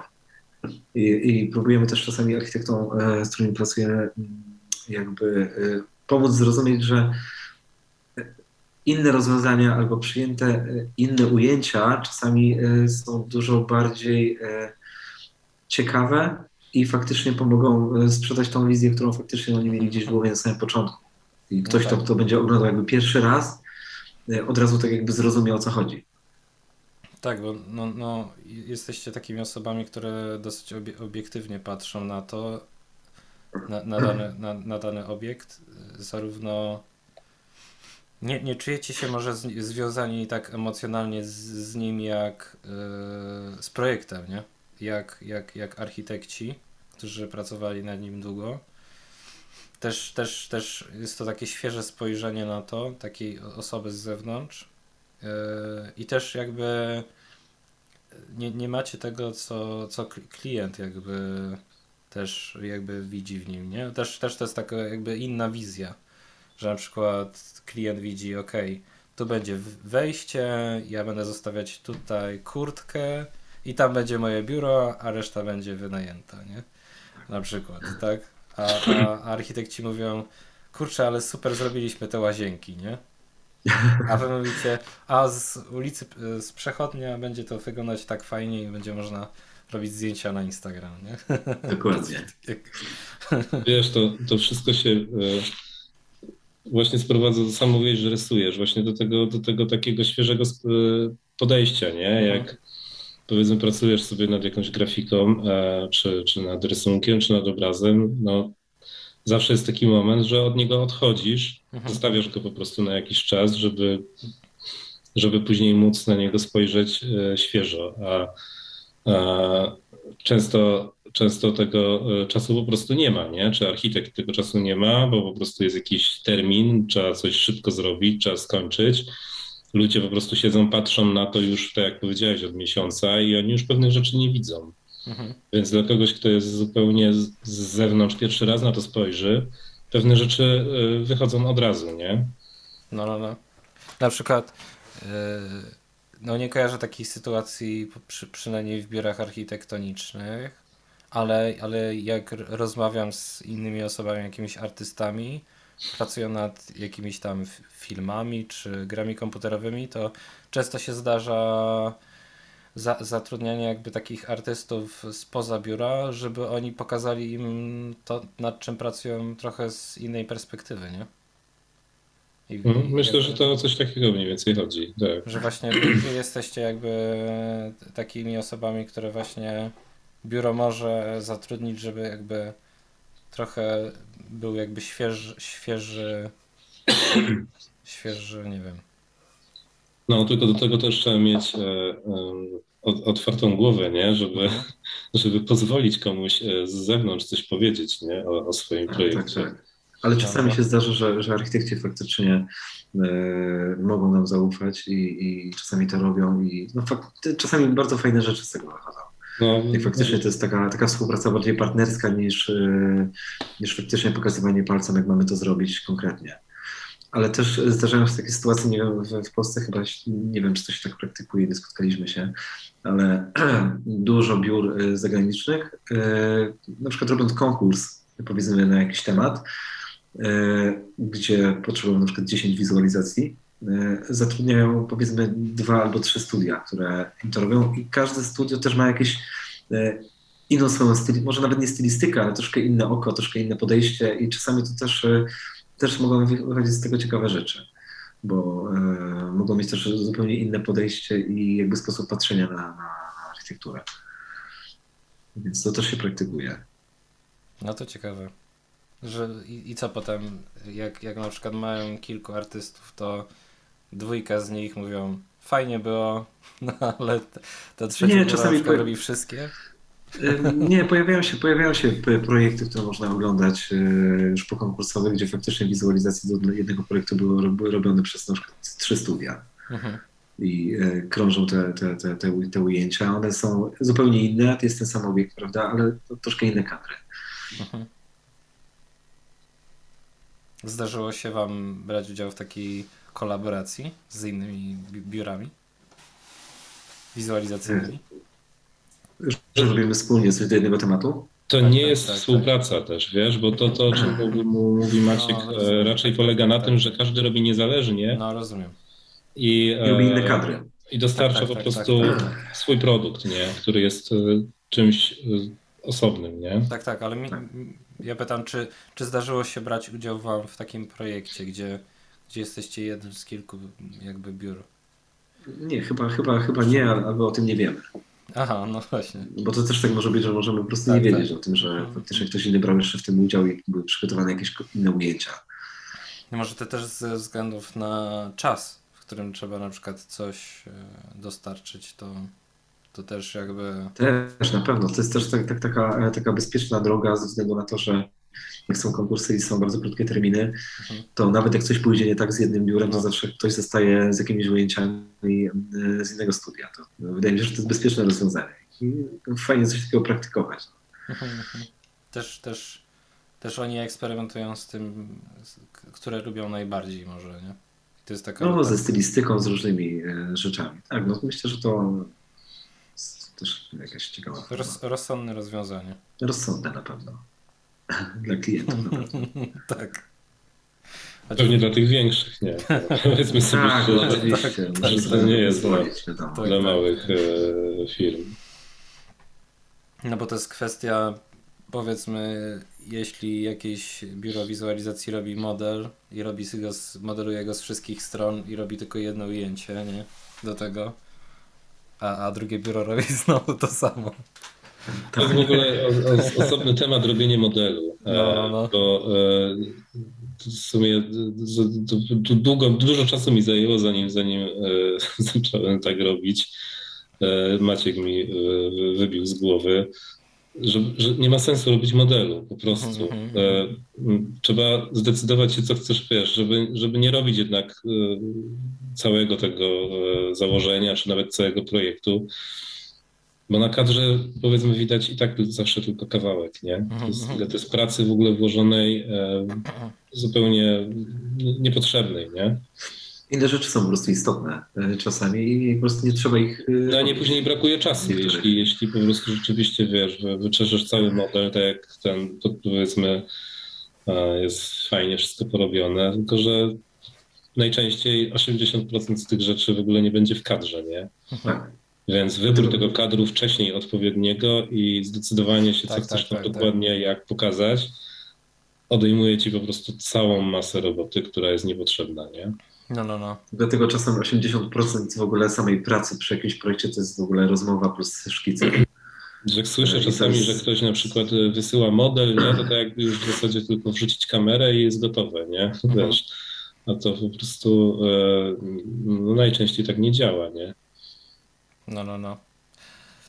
No w grach komputerowych to no ja powiem to, co wiem, bo nie mam jakiegoś super doświadczenia, ale wygląda to tak, że są ci koncept artyści, którzy po prostu wymyślają jakieś pomysły i szkicują 2D rzeczy w większości przypadków. Ktoś tam może się ze mną nie zgodzić, na pewno tutaj już w tym momencie. I potem są osoby, które faktycznie muszą wymodelować ten element postać czy coś takiego i ona już musi być w tym momencie z każdej strony widoczna, nie? I ten nakład pracy przy modelowaniu i tworzeniu czegoś jakby taki jako skończony element, no to pewnie mamy coś takiego, że osoba, która rysuje to w 2D, to zajmuje jej tydzień, a ta osoba, która musi to wymodelować, to już to jest miesiąc, nie? Potem kolejne 5 zoptymalizować siatkę, no właśnie, żeby to działało, nie? No właśnie, no i to jest ciekawe, nie? Jak ktoś zaczyna od modelu, to sobie nie zdaje sprawy z tego, jak bardzo to jest czasochłonne, nie? Żeby tam wnieść jakieś poprawki, coś dodać i tak dalej. Tak, to że to jest, widzisz, właśnie zupełnie inna dziedzina, gdzie tam powiedzmy to 3D jest niejako w ogóle wymuszone. No to musi być 3D, bo po prostu być, no. Inaczej się już teraz tego nie robi, nie? Współcześnie. Nawet jak są jakieś powiedzmy płaskie gry, to one najczęściej się gdzieś tam opierają na jakimś 3D. Natomiast w ArcVis w zasadzie kompletnie nie ma takiej potrzeby, żeby w ogóle było jakieś 3D, skoro i tak finalnie dostajesz, wiesz, płaski obrazek, który jest nieruchomy, nie? Więc jeśli tylko da się niektóre rzeczy zrobić po prostu łatwiej, nie? Szybciej, no to wydaje mi się, że wybór jest jasny, nie? No macie takie połączenie tego, że po pierwsze to jest płaski obrazek, a po drugie no trzeba jakby, to jest takie rozsądne, że zaczynacie od takiego szkicu, nie? Właśnie w porównaniu do... Że ta praca nad takim finalnym, skończonym elementem to jest znacznie więcej zajmuje czasu, nie? Złożoność takiej gry w ogóle jako programu w zasadzie, nie? No bo to stworzenie tych wszystkich asetów, już mówiąc o tym, że o tym samym środowisku, w którym się wszystkie umieszcza, to jest mega skomplikowana rzecz, nie? No, my sobie staramy się upraszczać naszą pracę, czyli na przykład, ile to możliwe. Czyli na przykład jak widać elewację, to jest ta elewacja na przykład tego hotelu i potem już poza tym nic nie ma, nie? Tam mówisz teraz o tym pomarańczowym. Akurat tam jest dużo 3D, tam jest prawie wszystko w 3D zrobione. Tak, to chyba scena jest praktycznie złożona, no, z samego 3D. Natomiast no, mamy takie prace, na których po prostu nie ma takiej potrzeby. Stricte wnętrz, takich typowo rozumianych jak wnętrza, raczej nie robimy albo robimy sporadycznie, nie? Zazwyczaj to jest jakiś konkurs, gdzie jest wymagany widok jakiegoś wnętrza, ale to zazwyczaj są takie zupełnie inne przestrzenie, czy jakieś łazienki, powiedzmy. Tak pytam, bo skoro mówicie, że wszystko jest 3D, a tutaj na przykład troszeczkę widać wnętrza w tej wizualizacji, to czy ona też... A, te wnętrza, okej. Okay. Że z zewnątrz widać wnętrze. Nie, to tam akurat chyba też jest 3D, Maciek, nie? Z tego co powiem. Mówimy o tym hotelu pomarańczowym. Tak. Tam jest wszystko w 3D. W większości. No tak, poza ludźmi, nie? Ale na przykład czy jak macie ludzi, to czy pojawiają się też osoby w 3D, jak gdzieś to jest na przykład bardziej w dalszym planie? Jak to u was wygląda? Czasami tak, jeśli na przykład jest to bardzo problematyczne, bo jest ich stosunkowo dużo, powinno ich tam być i z braku czasu czasami tak robimy. Albo jak są bardzo dziwne kadry, czyli po prostu widzimy tych ludzi z jakiegoś dziwnego kąta i czasami jakby użycie 2D jest bardzo skomplikowane i czasami niewykonalne, więc wtedy tak posiłkujemy się 3D. No ale staramy się unikać, bo jednak jest w tym jakaś taka sztuczność, nie? Tak, tak. No, to jest... Która gdzieś się tam pojawi na pierwszym planie, drugim planie, to na pewno będzie gdzieś radzić. Mhm, mhm. A jeśli chodzi na przykład o to, skoro mówicie, że bo ten hotel, tak jak mówicie, że jest takim nietypowym trochę rozwiązaniem wśród waszych projektów, część z nich się robi w większości 2D, a tutaj mamy więcej 3D. Jak to u was wygląda, jeśli chodzi na przykład o podział pracy, że trzeba coś wymodelować faktycznie, to na przykład jeden z was się zajmuje jedną rzeczą, a druga osoba zajmuje się innymi, że na przykład jedna osoba robi tekstury, druga modeluje albo światło i tak dalej. Odpowiem ci na to pytanie tak trochę jeszcze w odniesieniu do tego, co wcześniej mówiliśmy. Mhm. Przy tym samym projekcie, teraz też tutaj wszedłem na naszą stronę, mamy jeszcze jeden kadr, który jest zrobiony w takiej zimowej scenerii, mhm. Z takim, no, z zamarzniętym jeziorem na pierwszym planie. Mhm, i tutaj jest, oprócz samego budynku dla odmiany, wszystko jest 2D, przy czym jakby no... Staramy się przy każdym takim obrazie robić to, co jest niezbędne, nie? Więc akurat tutaj w tym przypadku pytasz się, kto modeluje, kto ten. Było tak, że Maciek częściowo gdzieś tam kleił to w Photoshopie. Ja w międzyczasie jeździłem, akurat to jest w Poznaniu, nie? My mieszkamy w zupełnie innej części, nie? Tak, tak, Polski. Tak. Szukałem jeziora, które gdzieś w najbliższej okolicy się może znaleźć i powiedzmy, że to jezioro zamarznięte z tymi trawami jest polepione może, nie wiem, z 10, 20 nawet, wiesz, ujęć, tak, tak, no. Gdzie każde źdźbło tutaj jest ustawiane pod odpowiednim kątem, żeby to powiedzmy w odpowiedni sposób zadziałało, nie? Aha. Więc najczęściej to się sprowadza do tego, że nasza praca jest bardzo nieszablonowa. Więc tam widziałeś, było właściwie wszystko, prawie że wszystko w 3D. Tutaj jest po prostu latanie z aparatem po jeziorach, nie? Tak, rysowanie źdźbeł traw, więc no... No straszna jazda. Oświetlanie ich po kolei, każdego z Mamy też taki obrazek nad Bałtyku, z morzem na pierwszym planie. I tam właściwie też te, wiesz, te wszystkie fale, to wszystko jest chyba, nie wiem, w 20 kawałkach pewnie klejone. Czyli hotel kompleks. Tak, bo po prostu jak już sobie to wszystko fajnie, wiesz, jak się tam gadaliśmy wcześniej, rozszkicowaliśmy, no nagle się okazało, że wiesz, nikt nie robi zdjęć stojąc w wodzie po szyję i takich zdjęć po prostu nie ma, nie? No Rafał, już nawet nie mówiąc o tym The Frame, który jest ten obiekt w Nowym Jorku, to był robiony na Architizera z tym zachodzącym słońcem, no to jest po prostu, co tam się działo.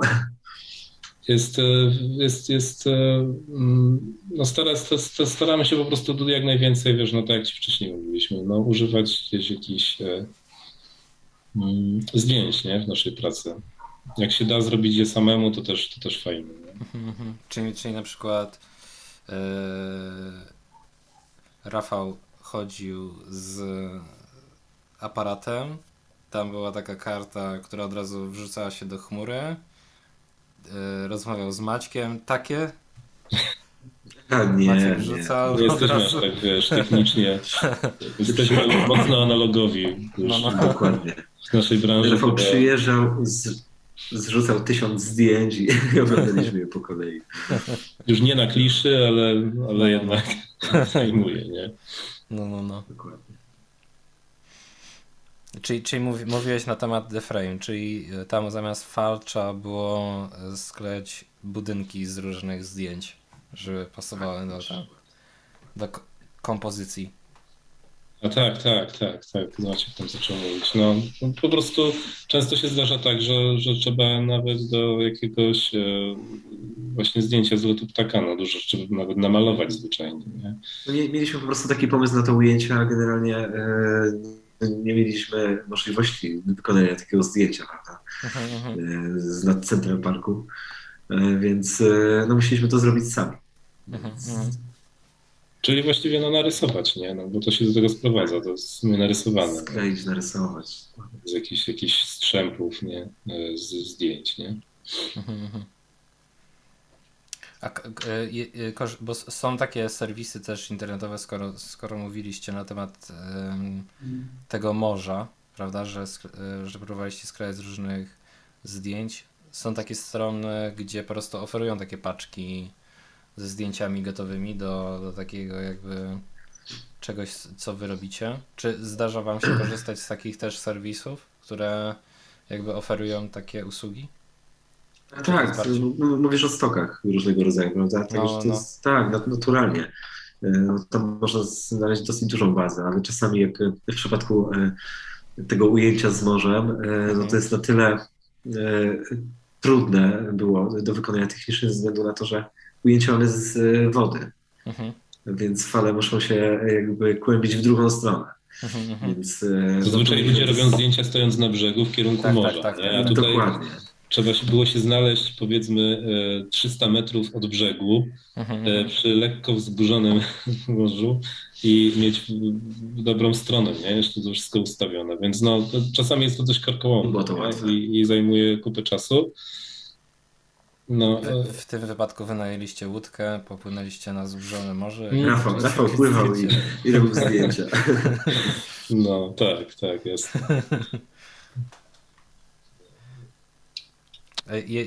Jeszcze coś takiego poza tym morzem może było, które właśnie możecie powiedzieć tutaj? Podzielić. Coś trudnego. Coś takiego trudnego. No. Wiesz co, nie wiem, no myślę, że dużo jest tutaj jakichś takich rzeczy, które... Wszystkie ujęcia generują jakiś tam stopień skomplikowania w sobie, chociaż na pozór czasami wyglądają dosyć proste, ale... Nie ma chyba takiego bardzo. No to, faktycznie to z hotelów w Poznaniu, to zimowe ujęcie z tymi trawami, to było dosyć skomplikowane, ponieważ mieliśmy faktycznie taki koncept, żeby te trawy tam rosły. Fajnie nam to dawało kompozycyjnie dużo. One się jeszcze po takim układły, nie? I bardzo fajna paleta tutaj wydawało nam się, że będzie. Ze względu na to, że faktycznie ten łuk gdzieś kierunkuje nam ten wzrok na ten obiekt, który gdzieś tam widzimy. Więc no to było bardzo trudne. Mieliśmy zdjęcia faktycznie od klienta z tego miejsca, ale tam było po prostu pogorzelisko, czy to było wycięte. Ten obraz był dosyć taki smutny, więc wszystko musieliśmy praktycznie zrobić sami. No to było bardzo takie wymagające ujęcie. No. Jeszcze takie, tak mówiliście wcześniej na temat ujęć z nietypowych kadrów, czyli na przykład takie wydaje mi się, że bardzo wymagające są ujęcia z lotu ptaka, też mało, zwykle jak są zdjęcia z drona, to może są zdjęcia idealnie od góry w dół, a nie w bok, czyli tak zwykle jak są robione zdjęcie z drona na architekturę, tak? I powiedzmy tutaj kilka macie takich wizualizacji, które są od góry. Dwie rzeczy to są trudne i żeby znaleźć po prostu dużo zdjęć, które będzie pasować z tej perspektywy, chociażby trawa, żeby wkleić, ale też wpasować jakby ten model 3D w tą geometrię jakby tego zdjęcia, nie? Więc na przykład takie muzeum to wśród zieleni, to jest takie coś, co wydaje mi się, że też jest skomplikowane, szczególnie, że tak jak mówicie, że najprawdopodobniej było to robione z różnych zdjęć, nie? Muzeum, mówimy o którym zdjęciu? Takie muzeum metalowe. Takie trzy bryły, tak? Tak, MCC Architekci. Nie, to praktycznie jest no, budynki i ta zieleń gdzieś tam to był dosyć stary projekt, już dokładnie nie pamiętam, ale generalnie tutaj ten najbliższy kontekst, on praktycznie był ustawiany i teksturowany w 3D. ale te pola, cały kontekst później, no to już jest sklejenie po prostu ze zdjęć też. Także no, tu jest spora część dymada. Technika jest mieszana generalnie. Ale no, było wymagające dosyć to ujęcie. Mieliśmy tam jakiś taki no, specyficzny kontekst. Niby to jest szczere pole, ale jednak były elementy, które były faktycznie istotne i powinny się pojawić wtedy. No, ale udało się jakoś to zrobić. Tak. Jeszcze tutaj jest kilka takich. Potem tutaj mamy to muzeum, to było takie ujęcie bardziej w szczerym polu, a Tower Russia w Moskwie tutaj, Kanal Architecture Art Group, jeszcze tak, żeby powiedzieć całym tytułem, żebyście wiedzieli o którym projekcie mówię. To mamy takie ujęcie w mieście, gdzie po prostu jak jakiś kierunek się nie będzie zgadzać, to potem będzie to mocno widać, nie? Że jakaś deformacja tych też zdjęć z drona, że to jest troszeczkę na przykład jakiś fish eye, nie? Tak, no musimy sobie to generalnie jakoś tam dopasować, prawda, już czasami nie da się tego zrobić w bardzo taki wierny sposób, bo tak jak tutaj akurat mamy narożnik przy jakimś węźle komunikacyjnym i za bardzo jakichś takich punktów odniesienia też nie było. No wiadomo, gdzieś te piony, które tam się pojawiają, trzeba je trzymać, ale to generalnie z kontekstu wszystko to udało się jakoś tam połapać. Bo są jakieś programy, które takie rzeczy ustawiają, jak mi się zdaje, o nich słyszałem, ale to tylko tyle. Programy?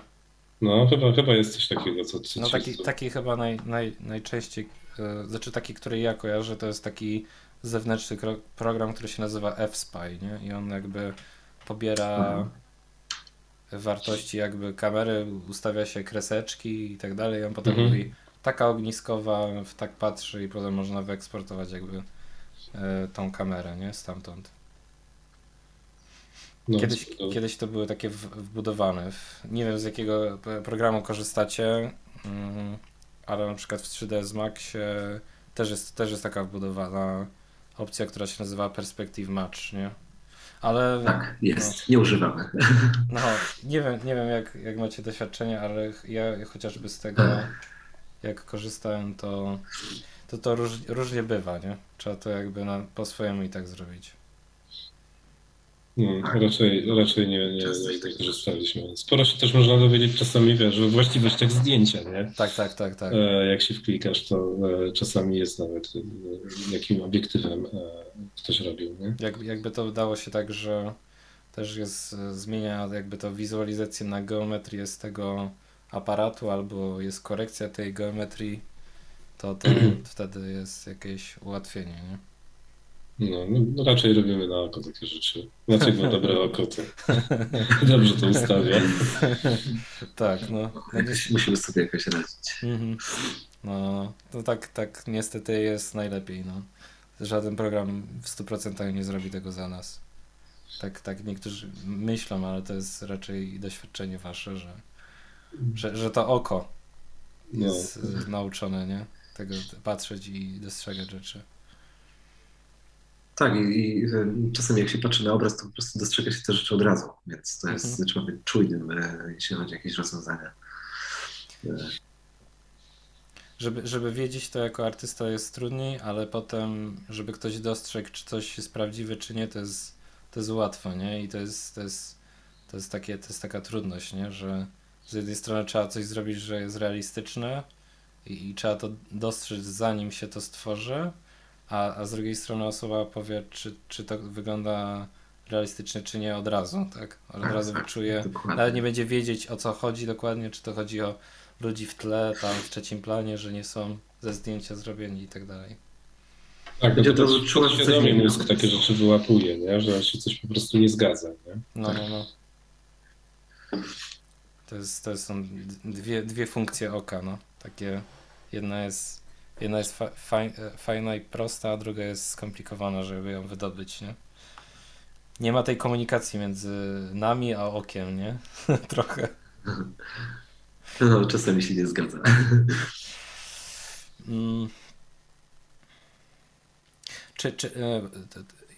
Tak trochę rozmawialiśmy chwilkę na ten temat odnośnie czym się inspirujecie, ale mam takie pytanie, czy na przykład czasami bywa tak, że jest jakiś konkretny na przykład obraz jakiś twórcy takiego sprzed lat, malarza na przykład, którym się na przykład inspirujecie, albo coś podobnego się pojawia u was, jeśli chodzi o inspirację?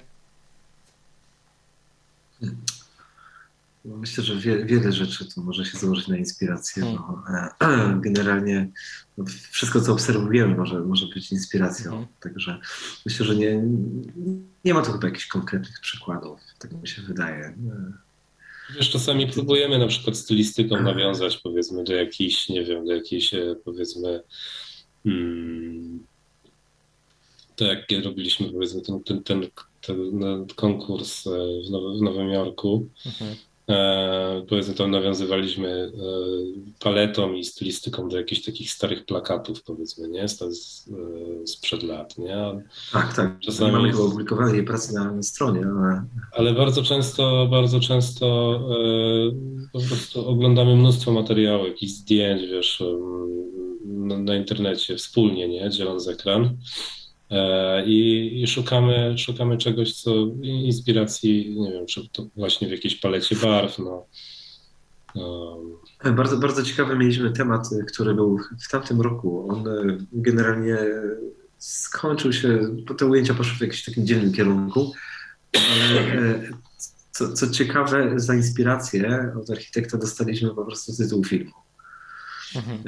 I to było bardzo ciekawe. Pamiętam.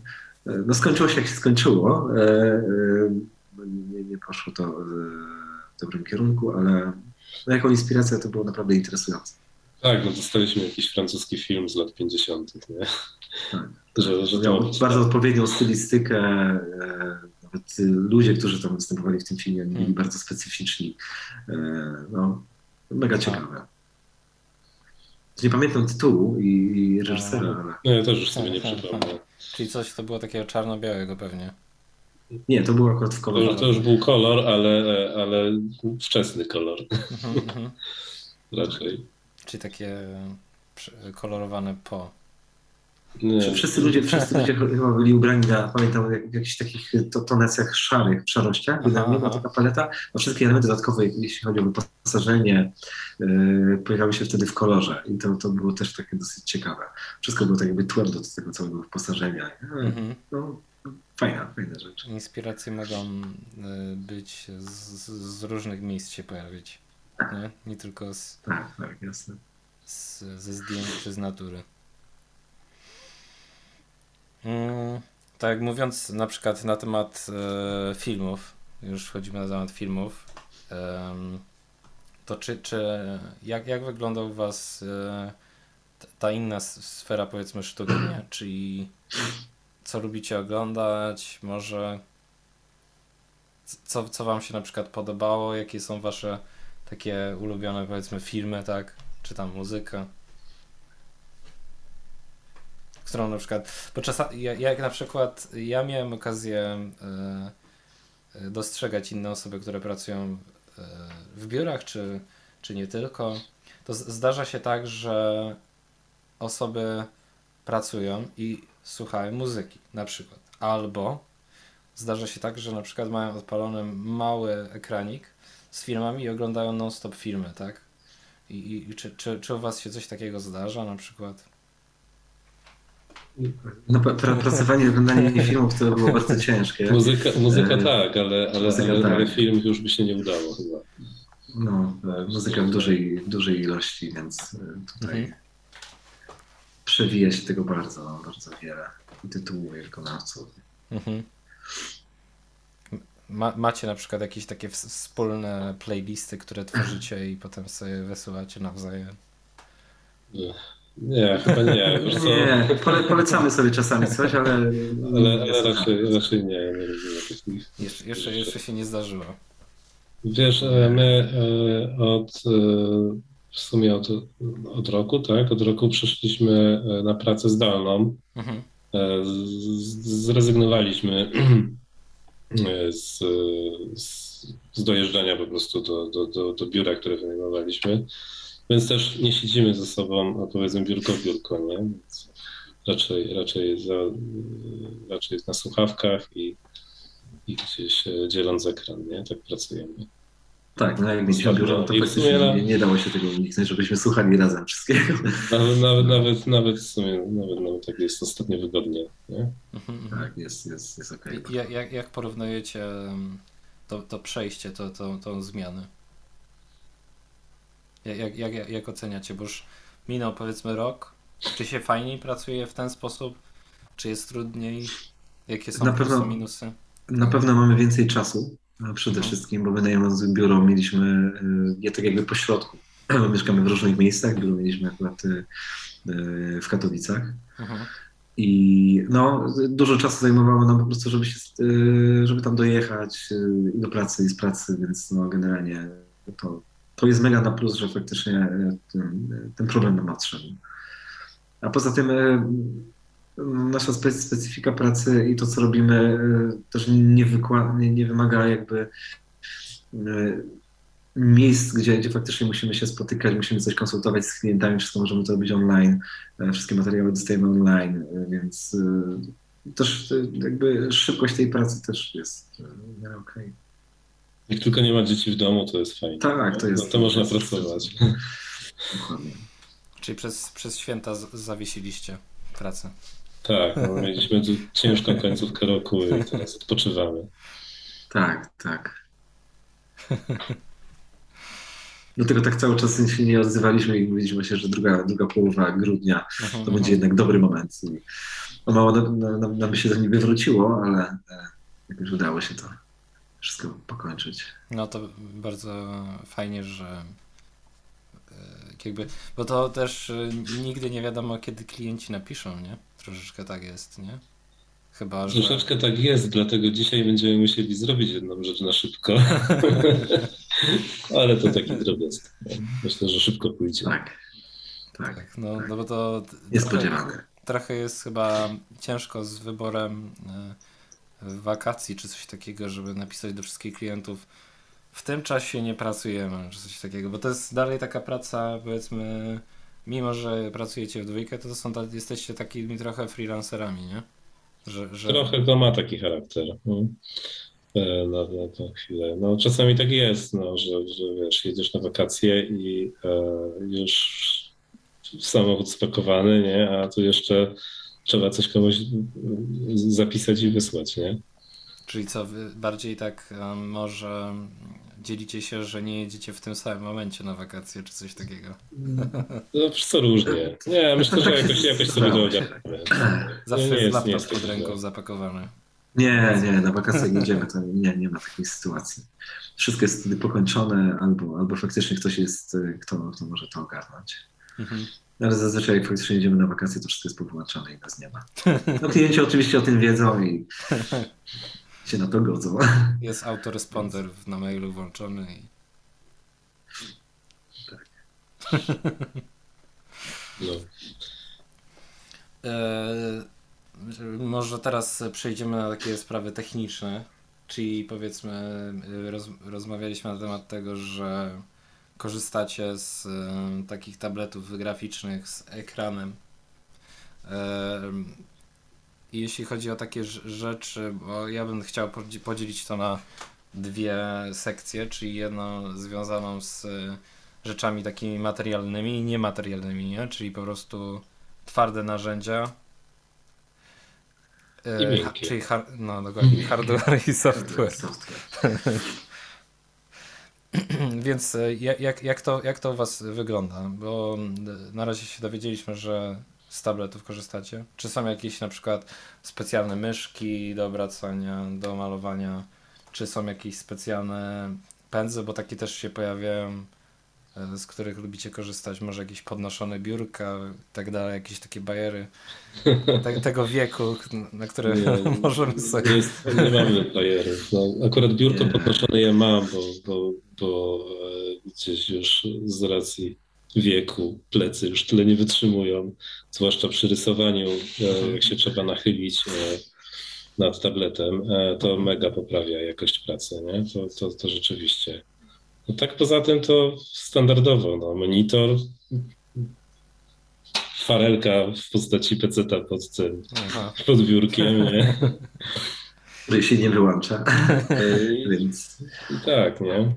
Nie, raczej podstawowe narzędzia i wydaje mi się, że podstawowymi narzędziami można naprawdę bardzo dużo zdziałać i raczej nie mamy nic wyszukanego tutaj.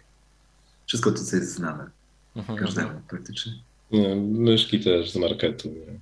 Bez żadnych bajerów. Żadnych konekterów do obracania sceny. Pewnie też to są fajne, wiesz, nie? Jak ktoś z tego umie korzystać i to na pewno poprawia komfort pracy. Ale no, może sobie jakoś radzimy na razie. Tak? Technologicznymi. No.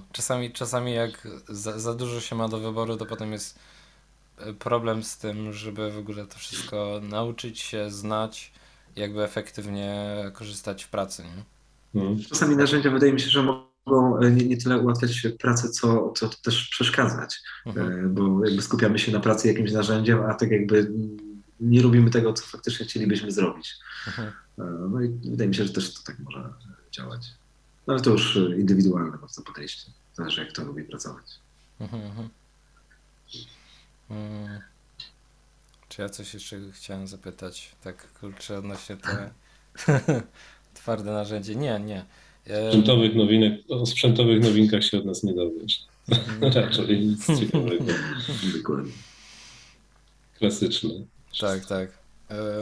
A jeśli chodzi na przykład o programy, z których korzystacie, to rozumiem, że macie jakieś ulubione, których trzymacie się od wielu lat. Tak. Jakiś standard. Pracujemy na Maxie przede wszystkim. Max, Photoshop, do tego używamy Corony. Pracowaliśmy na V-Rayu wcześniej, no jakoś tak przekonaliśmy się do Corony. Dla nas to jest znaleźć dobry wybór. Tego się trzymamy. Czy jeszcze coś się pojawia poza tymi narzędziami? Konekter, są jakieś pluginy, prawda? Jakiś konekter do katalogowania bibliotek. Tak. Nic specjalnego, nie? Raczej taki standard. Właśnie, chciałem się zapytać na temat tego, czy na przykład macie też takie rzeczy do zapisywania swojej pracy, czyli taki NAS, czyli taki, powiedzmy, serwer, gdzie archiwizujecie swoje rzeczy, żeby na wszelki wypadek nic się z nimi nie stało, albo jakieś takie rozwiązania chmurowe, że na wszelki wypadek jakby zepsuł się jakiś dysk czy coś, to... Wiesz co, no korzystamy z chmury od Google, nie? I to w sumie nam wystarcza. Tak.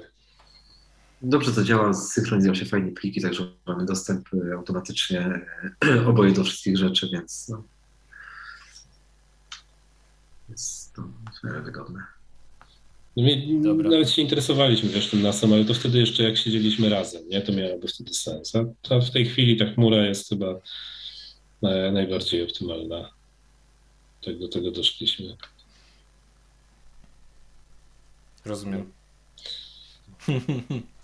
A ze względu...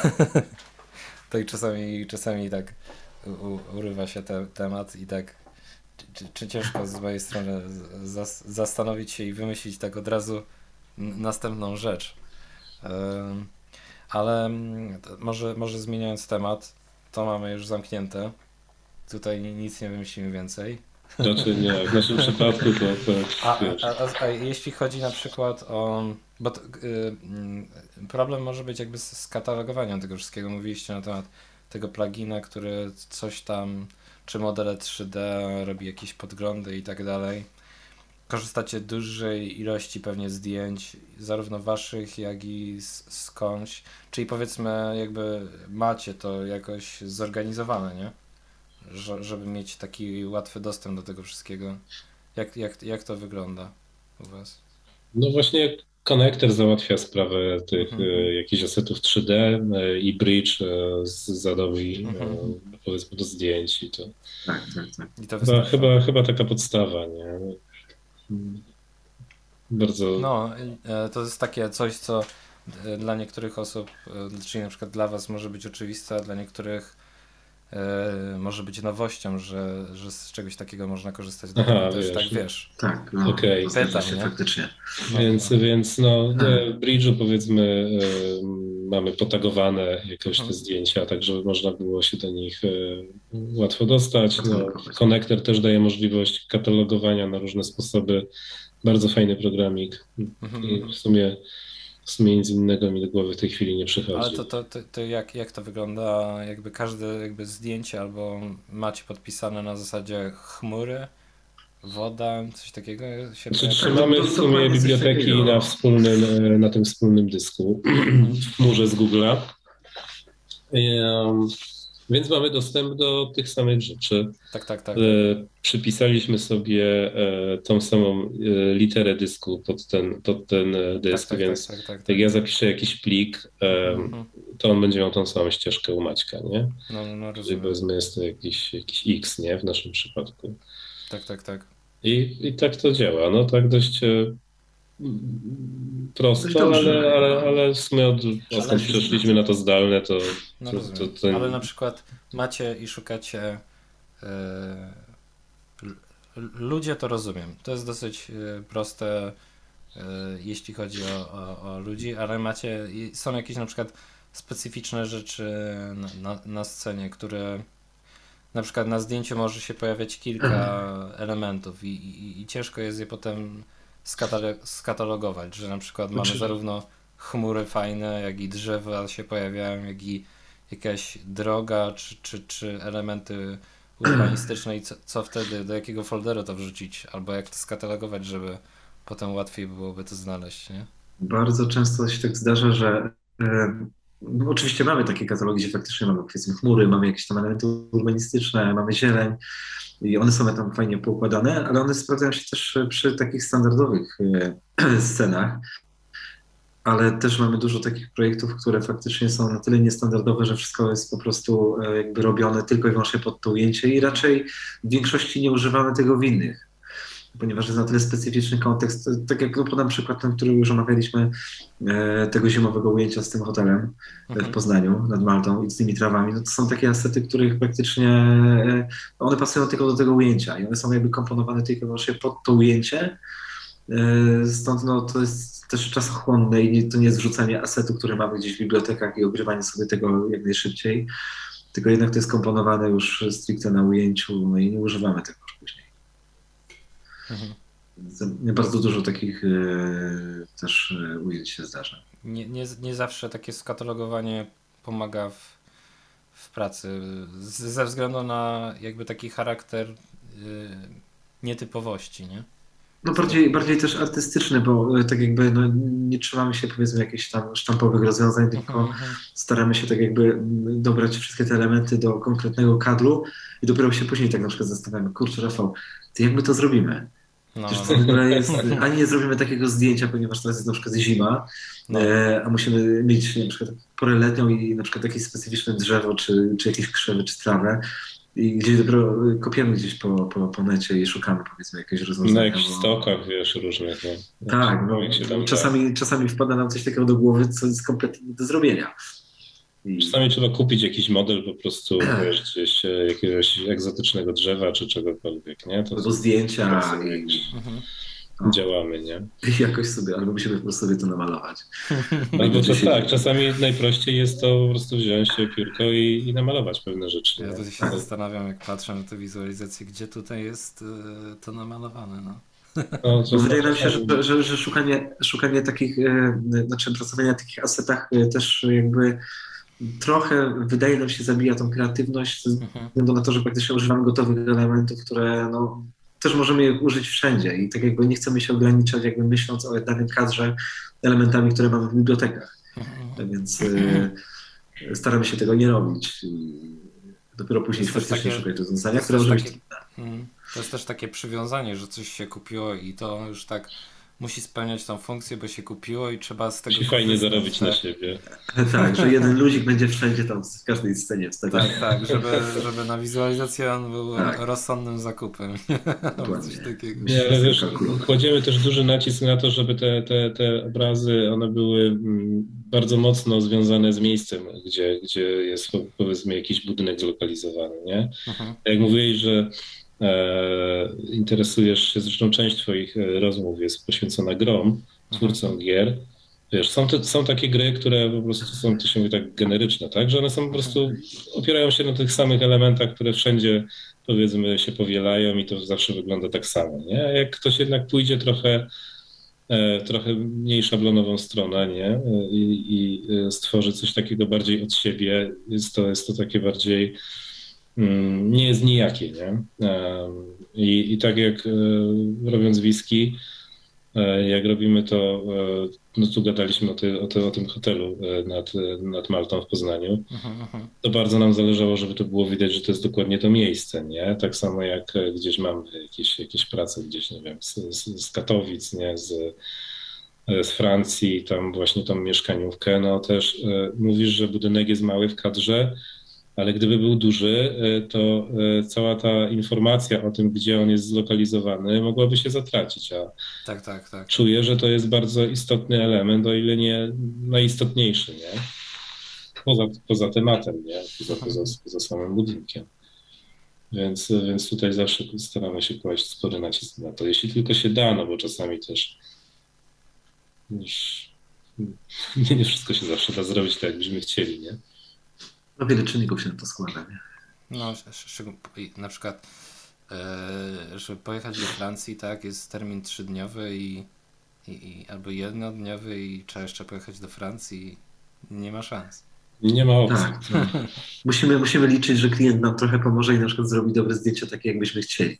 No. Czasami zaznaczamy skrupulatnie na zdjęciach czy na mapie, gdzie sobie ma stanąć, w którym kierunku ma popatrzeć, jak ma to zdjęcie wykonać, jaką ogniskową. No i nawet dostajemy zdjęcie na przykład z telefonu zrobione z kolana. No i musimy sobie z tym jakoś poradzić. No. Ciężka sprawa, no. Tak.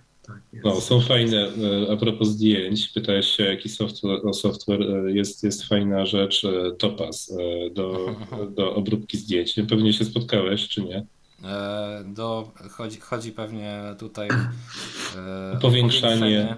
Tak, no, więc z tego sporo korzystamy, bo po prostu dostajemy materiały od klientów fatalnej jakości niekiedy. No to ratuje czasami sytuację, nie? Tak, można podciągnąć fajnie zdjęcie, które jest naprawdę kiepskie i po prostu będzie się dało go użyć. To prawda. Czasami fajne narzędzie. Tak. A z najnowszego Photoshopa korzystacie?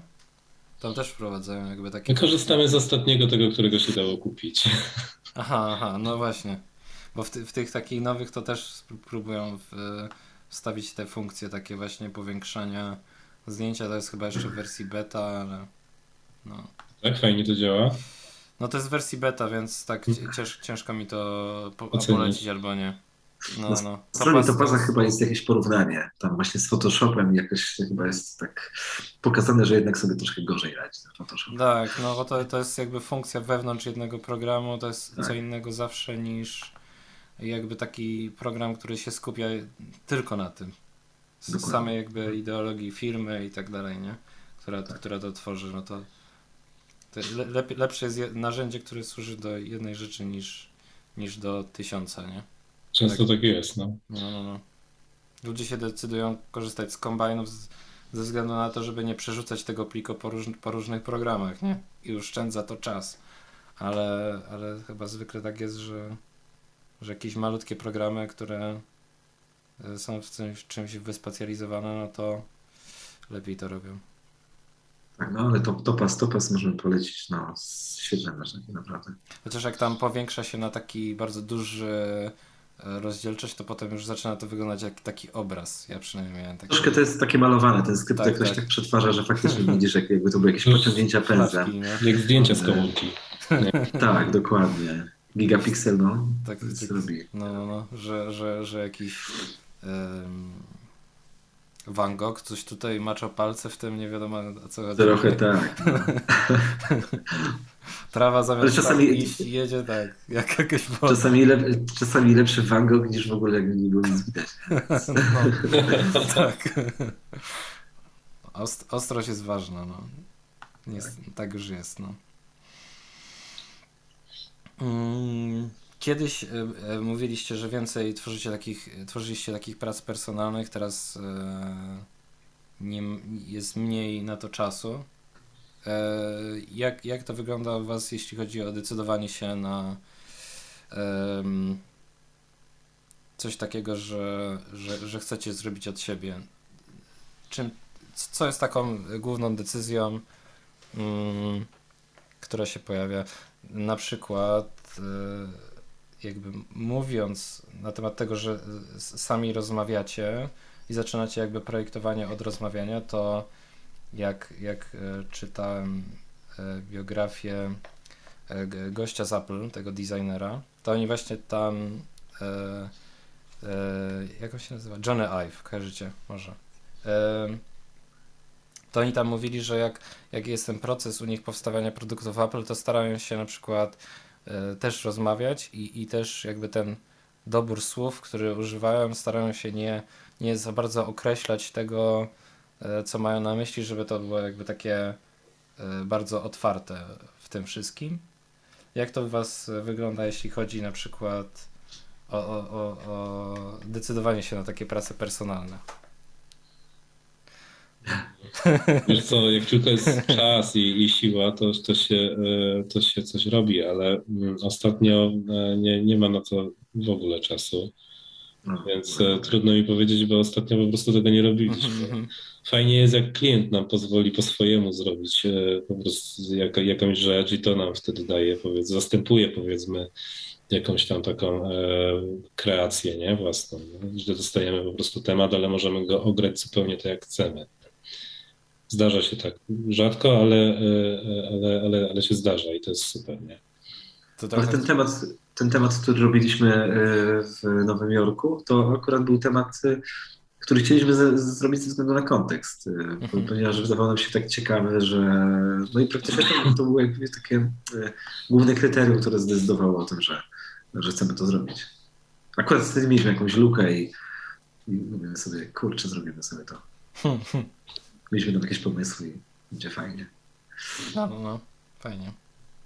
Czyli ten The Frame to jest to, o czym rozmawiamy. Tak. Znaczy tam były dwa projekty w sumie, ale... Tak, potem jest Hive. I Hive. Tak, były dwa. No. Fajnie. Już dawno nie robiliśmy. Jak to jest, że tak, czasami taki księżyc się robi taki duży, nie? Ale to też jest trochę takie surrealistyczne, ale czasami to jest prawdziwe, nie? Wiesz co, było takie zjawisko, było akurat wtedy, kiedy oddawaliśmy ten konkurs, to bodajże w tym roku, chyba w czerwcu, Rafał, tak? Bodajże, jeżeli pamiętam. To się nazywa w ogóle truskawkowy księżyc, nie? Jakbyś sobie wpisał coś takiego, to rzeczywiście takie zjawisko jest i on ma wtedy taki kolor i jest duży, nie? Jest w niektórych miejscach jest duży. Zresztą wielkość tego księżyca tutaj też nawet, ona wynika z tego, że jest użyta taka ogniskowa, nie? Że ten obrazek jest taki płaski i ten księżyc wydaje się taki duży dzięki temu, nie? No tak, i cała kompozycja, która generalnie opiera się praktycznie w tym okręgu. Teleobiektyw, nie? Tak, nie? Więc to taki... Myślę, że nie jest to całkiem niemożliwe, żeby coś takiego zrobić, nie? Nie jest łatwe, ale to nie dałoby się. To też jest w sumie fajne, że w sumie możemy sobie, nie, cyknąć zdjęcie, którego cyknąć się czasami nie da tak łatwo. A to jest z waszego zdjęcia? Nie, mówię cyknąć w sensie tak, wiesz, wirtualnie, nie? Tak, stworzyć sobie coś, co na wzór zdjęcia, nie? Co byłoby prawie niemożliwe do zrobienia, nie? Niekiedy są takie po prostu ustawienia kamery, że w warunkach takich normalnych fotograf sobie na to nie może pozwolić, nie? Tak. No, z takich rzeczy, bo też jak patrzę na wasze prace, to one są takie, nie jest to 12 w południe i tak dalej. Wiadomo, że to jest taki najczęstszy moment dnia, kiedy można zrobić zdjęcie albo kiedy w ogóle ktoś nie śpi. ale na przykład do National Geographic, z tego co słyszałem, nie sprawdzałem, ale tam wybierają jakby tylko zdjęcia ze wschodu słońca, albo z zachodu słońca, tak? Kiedy jest, powiedzmy, taki ogólnie określając, że po prostu to są takie nietypowe momenty uchwycone na zdjęciu, czyli takie, czyli tak tutaj mówimy, że truskawkowy księżyc, tak? Pierwszy raz słyszę. I wschód słońca, zachód słońca, takie mocne kolory nietypowe dla człowieka. One, może to być na przykład 5 minut w ciągu dnia, jak ktoś nie jest albo zaćmienie słońca i tak dalej, nie? To są takie rzeczy, które się pojawiają, ale niekoniecznie ktoś może doświadczyć, nie? Albo zrobić zdjęcie, tak jak mówisz. Niektóre kolory są dostępne tylko o takich porach, w jakich normalnie ludzie śpią, nie? Tak. Teraz sobie przypominam jakiś świt przy pracy nad projektem. Pamiętam też, tam piękne rzeczy się czasami za oknem malują. Tak. Dokładnie. Taki typowy środek dnia to nie jest na tyle dla ludzi ciekawy. Nie zwraca tak mocno uwagi. No, jakoś tak. Też zależy, jakie elementy są w kadrze, ponieważ czasami zdarza się tak, że właśnie takie oświetlenie jest właśnie najlepsze dla danego projektu. Tak, jakiś ostry cień, który gdzieś tam może zrobić jakąś kompozycję. No, tylko że mało kto się decyduje. Niebo. Mało kto się też decyduje na takie rzeczy, bo to po prostu są już takie mocno zgrafizowane, mogą wyjść i no, architekt mógłby się zawahać, czy przypadkiem nie będą smutne dla potencjalnego odbiorcy. Tak. Z takich rzeczy to kojarzę takiego gościa, który robi taką serię zdjęć na Twitterze i on ma taki hashtag Daylight Walking i jego wszystkie zdjęcia są takie mocno szukanie takich graficznych kształtów z cienia, światło cienia, nie? Czyli coś takiego podobnego jak macie w tym Academy of Music Katowice moc architekci, nie? Że się pojawia taki kształt na budynku i on jakby robi... stoi obok. Jeszcze raz? Który stoi obok i widać... Tak. No. I robi taki... Tutaj akurat nawet te cienie są takie... Znaczy to wszystko, co jest w cieniu, nie jest takie ciemne, ale i tak jakby się czyta taki mocno graficzny kształt przez te cienie, nie? Ale bardzo lubimy zdjęcia takiego fotografa architektury, nazywa się Donalka, tak dobrze mówię? Tak. Donalka, on ma też bardzo specyficzne prace, one są bardzo skontrastowane i kolorystycznie, i jeśli chodzi o światło, cień. No, są bardzo inspirujące też dla nas. Bardzo też ciekawe kadry, jeśli nie znasz. Być może znasz. Czasami takie dziwne, aż te zdjęcia są. Musicie chyba przeliterować, bo mnie nie wyszukuje. Donalka, tak jak się wymawia, tak się pisze. Donalka. To muszę jeszcze podać, może poszukać. Donalka. Aha, jest.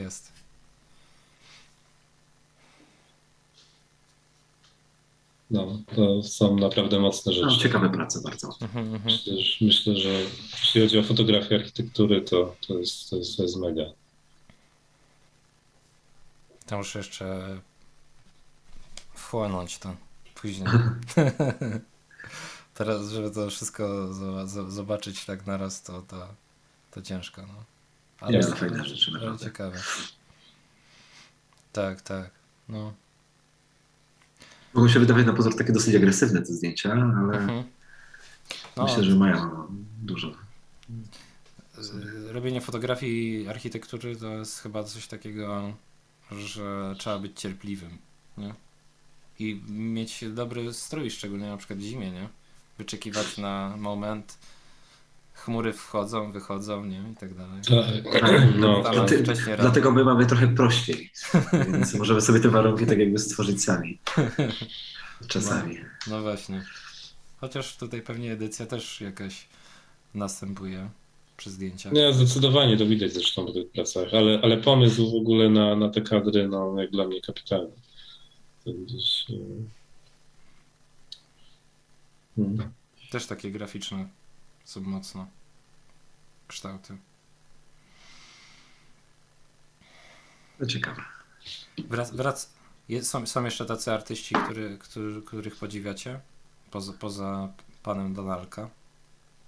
Panem, panią? Kurczę, ciężko powiedzieć. Chyba pan. Nie wiem, czy miał tak kogoś jeszcze wymienić. Sporo oglądamy, naprawdę, bo to jest przy każdym projekcie to po prostu cały czas kopiamy po tych zdjęciach, czy jakichś obrazach i generalnie wszystko z inspiracją, ale żebyśmy się mieli tak teraz tak jakby skupić na jakimś jednym artyście, to nie wiem, czy to by było też dobre. Nie no, tak bardziej polecić, nie? Nie, to w sumie mi też jakoś nie przychodzi dokładnie. Nic więcej. Wracając na przykład do tych narzędzi, z których korzystacie i może trochę na temat przyszłości narzędzi, to jest takie bardziej może opinia, przeświadczenie z waszej strony jako profesjonaliści w danej dziedzinie, możecie się wypowiedzieć. Czyli powiedzmy ten Topaz Labs, tak? I to jest taka trochę jakieś coś, co pomaga nam w pracy albo wam. Wspomaga, trochę nie dałoby się tego zastąpić. Gdyby nie było, to by było ciężko. Czyli jak myślicie, które na przykład procesy mogą wam pomóc albo zastąpić to, co na przykład robicie takie powtarzające, że na przykład maszyny, czyli na przykład sztuczna inteligencja czy coś takiego, jakie takie systemy mogą się pojawić w przyszłości jeszcze? Albo fajnie jakby się pojawiły. To jest też bardzo szeroki temat, bo też możemy powiedzieć tak jakby z naszego punktu widzenia, bo my akurat pracujemy w jakiś tam powiedzmy specyficzny sposób dla nas. Pewnie inni artyści, którzy pracują dla rewizji, mają jakby inny sposób pracy, robią VR albo robią też animacje, więc te narzędzia też potrzebują inne. My po prostu pracujemy, przynajmniej staramy się pracować na kadrach, więc powiedzmy jakieś tam wspomagacze, które ewentualnie moglibyśmy chcieć uzyskać w przyszłości, to za bardzo też nie wiem, na czym mogłyby polegać, bo praktycznie jakby projektujemy sobie kadry pod nas, więc jakby sami go tworzymy.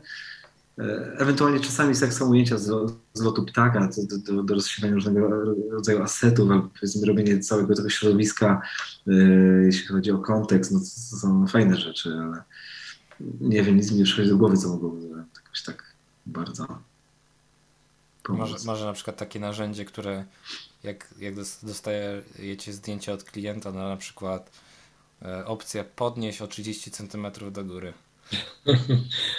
To klient od nas często takie rzeczy oczekuje, jak już jest gotowy prawie. Tak, dokładnie. To właśnie może takie narzędzie, może w Topazie.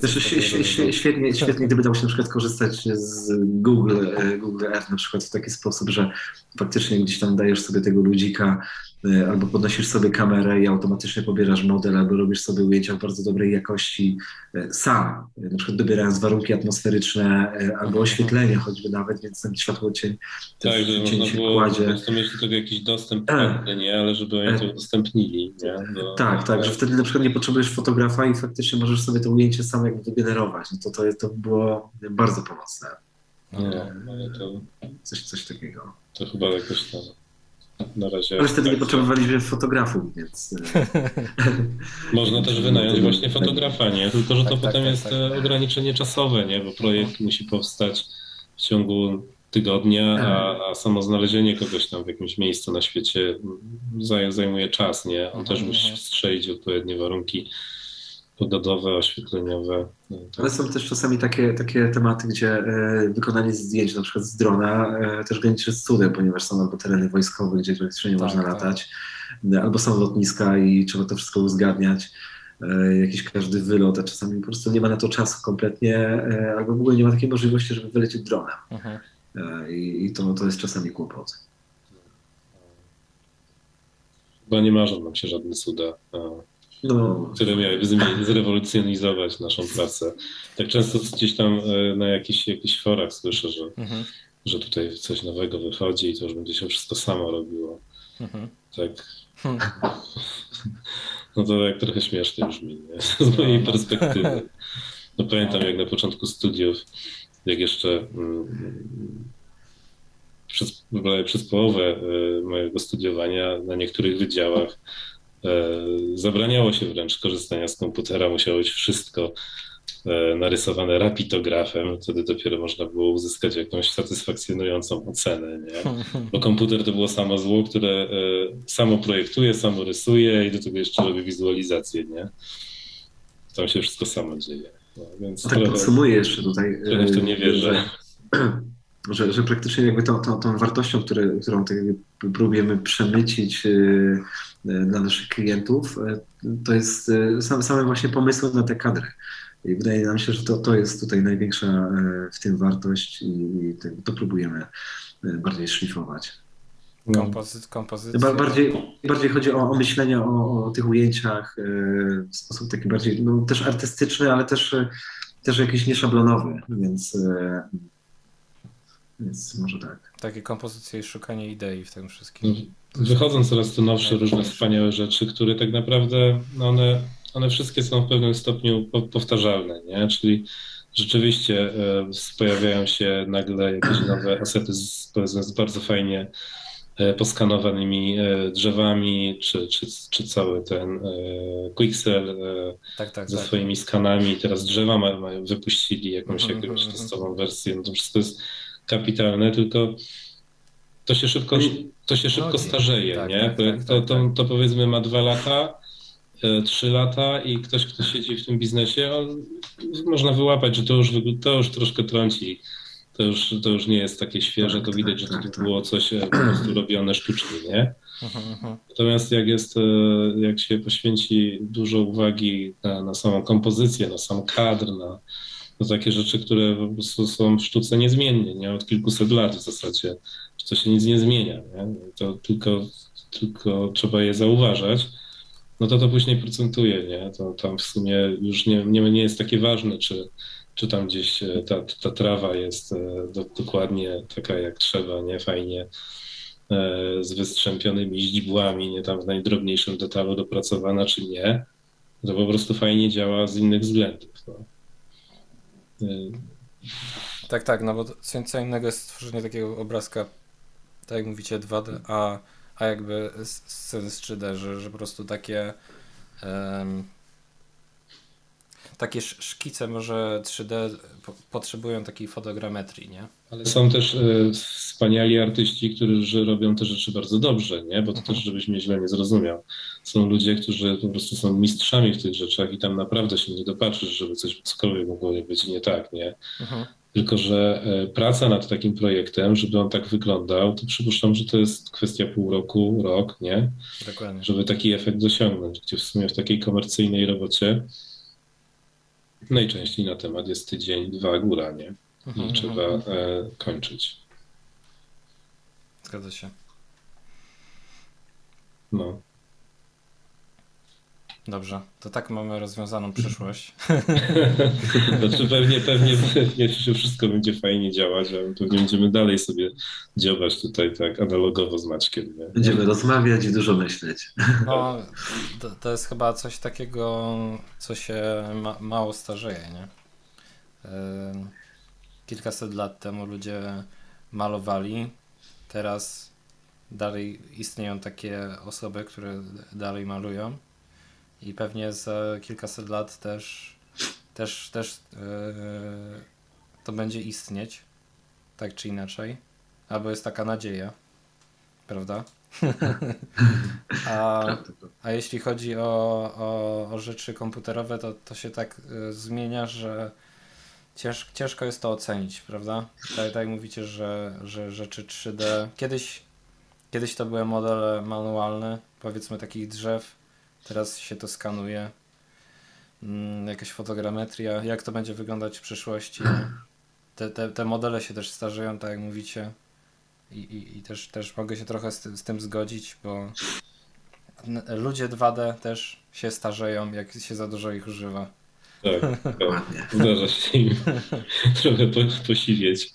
No, jak już ktoś widzi daną osobę, to wie, z jakiego serwisu, gdzie tak została użyta, nie? Jak ktoś używa na każdej wizualizacji tej samej osoby. Jedni są bardziej sławni, drudzy mniej.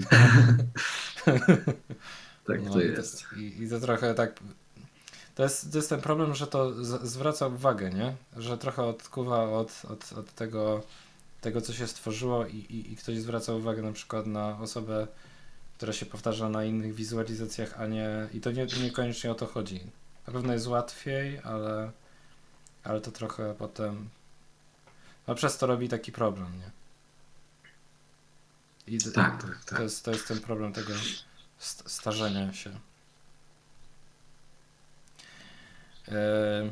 Praca pracą, a po pracy trzeba odpocząć, więc ważną rzeczą, przynajmniej w korporacjach, są pakiety jakieś takie siłowni, prawda? Spotkałem się ostatnio, kolega mówił, że dostaje bon na chodzenie do kina, żeby też jakby wymusić w pracowniku coś takiego, żeby mógł się odciągnąć od tej pracy. Bo chyba podobno wpływa to pozytywnie na pracę, niepracowanie. Więc jak u was wygląda takie coś, gdzie możecie się jakby zresetować i tak dalej? Odciągnąć od tego. Czy w ogóle korzystacie z takich narzędzi? No jasne, wiesz, jak tylko jest możliwość, trzeba jak najwięcej od tego kompa uciekać, bo on po prostu rujnuje nam zdrowie i trzeba mieć tego świadomość. Więc jakieś wszystkie, wiesz, aktywności fizyczne, no ja tam sobie trochę biegam, nie? Maciek też, wiem, że trochę uwagi na takie rzeczy poświęca. Dla mnie yoga to jest takim elementem, gdzie faktycznie można uciec i no, to bardzo relaksuje akurat i no, super rzecz. Czyli pierwszy koncerty, żeby tańczyć. Koncerty. Nie, koncerty, żeby pooglądać, posłuchać muzyki. Aha, bardziej tak. Stricte. To mnie akurat bardzo relaksuje. Czyli tak wygląda sfera hobby wasza. Tak, z dzieci. Mniej więcej tak. No i z dzieci. Tak, mnóstwo czasu dla dzieciaków. Tak. No. To jest dodatkowa siłownia. No to jest żywioł, który po prostu nie zna granicy żadnej. No. Jest bezlitosny. To jest wstawanie w nocy, tak? Czy coś takiego? Już nawet nie, ale no są dość mocno obciążające dzieciaki czasowo, nie? Jak pamiętam kiedyś, jak tego nie było, nie? I ile mogłem czasu poświęcić na swoją jakąś własną pracę, na swoje hobby, na to, żeby gdzieś podciągnąć trochę warsztat w jakichś kwestiach, nie poczytać nawet sobie coś, to ten czas zawsze był, a teraz trzeba się trochę wysilić, ale jest okej. To jest taki moment przed spaniem, już dzieci śpią. Tak, ma się ten fragment, najczęściej. 15 minut. Tak, to wtedy film i można nie spać. Można nadrobić zaległości wtedy kinowe. Tak. No właśnie. No to fajnie. Dobrze, że odpoczywacie. Tym, co słuchałem, też polecamy odpoczywać. I odnośnie słuchaczy, bo tutaj tak sobie rozmawiamy fajnie i teraz jeszcze żebyśmy coś powiedzieli do słuchaczy może. Fajnie by było. Może jakbyście podzielili to, bo zarówno będą nas słuchać, tak mi się wydaje, osoby,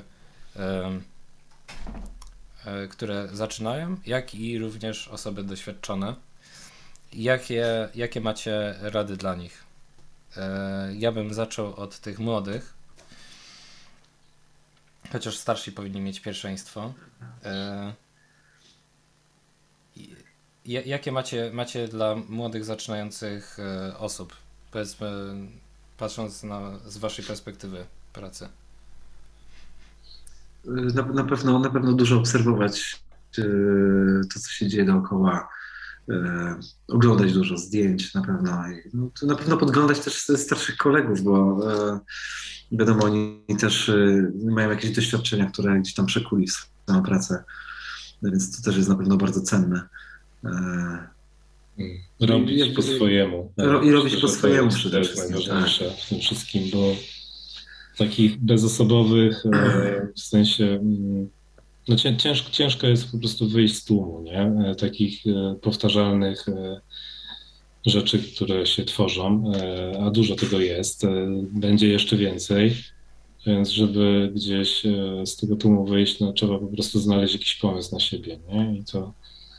Ale konsekwentnie to też realizować. Tak, bo czasami się tego nie da zrobić i różne rzeczy się na to składają, można tracić zapał. Ale jak się będzie konsekwentnie faktycznie to robić, to myślę, że może to zaowocować bardzo fajnie. Na pewno nie zrażać się. Jak coś pójdzie nie tak, to jest przede wszystkim konsekwentnie robić to samo. I jeśli chodzi na przykład o takie znalezienie pierwszej pracy, jak byście podeszli do tego, jeśli byście mieli zaczynać znowu? Może jesteście, nie wiem, po studiach albo w trakcie studiów. Co zrobić, żeby znaleźć pracę w zawodzie? Kiedyś było trudniej chyba, bo teraz mamy bardzo dużo mediów społecznościowych, więc można te prace publikować wszędzie i do odbiorcy taka praca trafi dużo łatwiej niż kiedyś. Także myślę, że teraz jest takie spektrum rozwiązań, że nie jest problem. Wystarczy po prostu pokazywać te prace, gdzie się da, mi się wydaje. Klient, ale myślę, że sam się znajdzie. Wiesz, jest też dużo ofert pracy, nie? Potworzyło się dużo firm takich archiwizowych i dużo osób oferuje całkiem niezłą pracę, jak myślę, może w ten sposób, nie? Zawsze też można się czegoś nauczyć przy okazji. Jasne. Pracując z różnymi ludźmi. No, jak my zaczynaliśmy, to nie było tego kompletnie, nie? Tylko było szukanie po omacku funkcji w Maxie. Nie? To było... Teraz już są to były takie czasy, nie? Nie było, no. Kiedyś nie było tutoriali, nie? Można było jeszcze iść do księgarni i kupić sobie książkę drugą do 3ds Max. No tak, takie grube bardzo. No, były czasy. Takie grube bardzo, no ja ją widziałem tylko za witrynką, nie kupiłem. I szukałem sam wszystkiego, nie? No. To by się udało wybudować fotel. Pamiętam. To było jedyny raz. Myślę, że teraz jest fajnie, bo jest naprawdę łatwość dotarcie do informacji, do w sumie czegokolwiek, jak nie wiesz, jak coś zrobić, to w sumie łatwo do tego dotrzeć, nie? No, tak obiektywnie. A jak ktoś chce, to ma duże możliwości. Dobra, dziękuję bardzo. A jeśli chodzi na przykład o osoby starsze, takie doświadczone powiedzmy jak wy, co byście im doradzili? To jest bardzo trudne pytanie. Sami nie skorzystali z tej porady. Właśnie, dokładnie. Bo wcale, wiesz, no tak naprawdę to jeśli chodzi o jakieś tam, powiedzmy, techniczne umiejętności, no, nie czujemy się tutaj, wiesz, osobami, które umieją dużo, nie? Raczej na inne rzeczy kładziemy nacisk, nie? Więc radzić nikomu chyba nic nie umiem. No, zwłaszcza komuś, kto jest na podobnym jakby etapie. Sam bym chętnie jakiejś rady posłuchał. Tak, dokładnie. Opieramy się na tym, co potrzebujemy, więc czegoś potrzebujemy, to się uczymy. Więc... Czy jesteście po prostu dalej otwarci na wiedzę? To jest jakby ta rada dla starszych. No, chyba tak, no nie da się teraz nie uczyć cały czas, nie? Bo jak przestaniesz na chwilę, to się okaże, że w ogóle nie będziesz nadążać za tym, co się dzieje obecnie. Ale nie ma też co z tym wariować. No, powiedzmy, że do robienia tego, co robimy, też nie trzeba nie wiadomo jakiej technicznej wiedzy, bo można sobie z podstawowymi jakimiś tam, powiedzmy, funkcjami radzić, nie? Całkiem nieźle. No. Czyli to takie trochę pytanie, takie jakby, jak oceniacie, powiedzmy, jakie rady byście dali na przykład sobie, nie? Trochę tak podobne pytanie. No. Ja trochę żałuję, że tak późno się zdecydowałem, nie? Żeby się zająć tylko tym, bo będąc architektem bardzo często zdarzało mi się robić jakieś, powiedzmy, małe zlecenia gdzieś tam z zakresu ArcFiz, ale to było sporadycznie i to było gdzieś obok, nie? No to tego żałuję, że nie zrobiłem tego wcześniej, nie? Na pewno miałbym więcej czasu na to po prostu niż teraz. Maciek mógł wcześniej napisać. Co? No, nie, wiesz, z Maćkiem my cały czas w zasadzie byliśmy w kontakcie, bo kumplujemy się już od studiów i raczej ja go zawsze namawiałem, że może jeszcze jakiś wspólny temat zrobić architektoniczny. Nie? Jakiś konkurs czy tam coś. Tak, coś tam powiedzmy robiliśmy sporadycznie. No. Fajnie. W drugą stronę jakoś mi do głowy wcześniej nie przyszło, że tak może być, nie? Okazuje się, że jest całkiem fajnie. Maciek, ty sobie jakie dałbyś radę? Jakie rady bym sobie dał? 5 lat wstecz. Myślę, że mogłem Rafałowi wcześniej powiedzieć, żeby ze mną pracował. to by była dobra rada. Nie, naprawdę, jak czasami się ciągnie różne rzeczy samemu, to można się naprawdę wykończyć. I czasami jakby ta świeżość w myśleniu o drugiej osoby daje dużo wiatru czasami. Nie żałujesz. To jest bardzo fajne, że można przegadać różne rzeczy. No oczywiście, że nie to z lepszej decyzji, jaka była. Naprawdę. Także polecam pracę z ludźmi. Naprawdę. Dotarcie się to jest bardzo cenne. Czyli mówicie o sobie bardziej, że jesteście ekstrawertykami czy introwertykami? No, taka praca z innymi osobami dla introwertyków to może jest taka trudniejsza, nie? Czy ja wiem. My się też dobrze dotarliśmy. Tak jak Rafał wcześniej wspominał, znamy się dosyć dobrze, dużo tematów razem ze sobą zrobiliśmy. Także raczej gdzieś tam stylistycznie w tych samych obszarach się poruszamy, więc dużo łatwiej nam ze sobą rozmawiać i jakby czasami jest tak, że wystarczą 2 słowa i już wiemy, jak temat ma być zrobiony.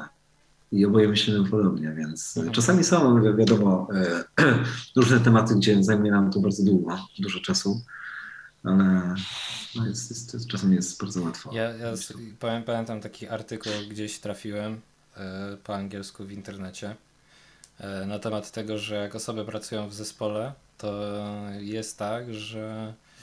Znaczy akurat to chyba wtedy było odnośnie muzyki, ale załóżmy, że to jest, powiedzmy, to samo praca w zespole, że jakoś fale mózgowe się synchronizują ze sobą i takie fajne wytłumaczenie to było. Przyjąłem to nawet, jeśli to jest prawda, to fajnie to brzmi. Tak. Jeśli chodzi o muzykę, to na pewno ma to sens, nie? Ja myślę, że w innych przypadkach też, nie? W przypadku oczu na przykład. Czy jest na przykład jeszcze coś, co chcielibyście powiedzieć? Ja o to nie zapytałem dzisiaj. Kurczę, nie wiem, nic nie przychodzi do głowy. Nie wiem, może wyczerpaliśmy temat, ale nie, pewnie moglibyśmy jeszcze rozmawiać dużo, ale ciężko mi powiedzieć. Ja na przykład w tej chwili mi nic więcej nie przychodzi do głowy. Także ja wam dziękuję bardzo za spotkanie, że my mogliśmy poświęcić trochę czasu tutaj na antenie. Tak? Super, dziękujemy za zaproszenie. Było bardzo miło. No, fajnie, że gdzieś tam znalazłeś w tym całym... Dobrze internetu. Tak. Powiedzcie, jak wygląda z osobami, które was na przykład pierwszy raz słuchają, gdzie mogą was znaleźć. Ja z tego, co patrzyłem w to jest kilka miejsc społecznościowych, ale może wy powiecie więcej. No tak, no to jest generalnie nasza strona internetowa. Nie wiem, czy ona się pojawi pod filmem. Postaram się, żeby była. Okej, bo to tak jak wspominałem wcześniej, ciężko się dyktuje. asd.com, ale zapis fonetyczny. Na stronie oczywiście w kontakcie czy w zakładce po lewej stronie będą też odnośniki do Facebooka i do Behance. Mamy też konto na Instagramie. Tam nas też można znaleźć, tam śledzić nasze prace. To jest bodajże jest asd.studio.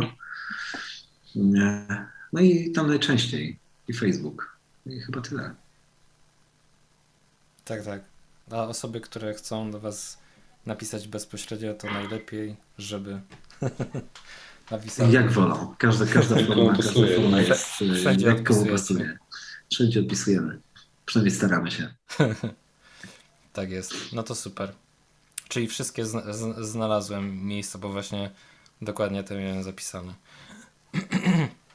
Także ja wam dziękuję bardzo. Tak jak widzicie, że jeszcze chcielibyście trochę porozmawiać, ale w tym momencie nie ma pytań do siebie. To ja mam nadzieję, że kiedyś w przyszłości się uda jeszcze zrobić jeden odcinek. To będziecie chętni. Super, co bezwieść. Jasne, dzięki w takim razie. Super. To ja dziękuję również. Wszystkiego dobrego. Dzięki. Wzajemnie, cześć.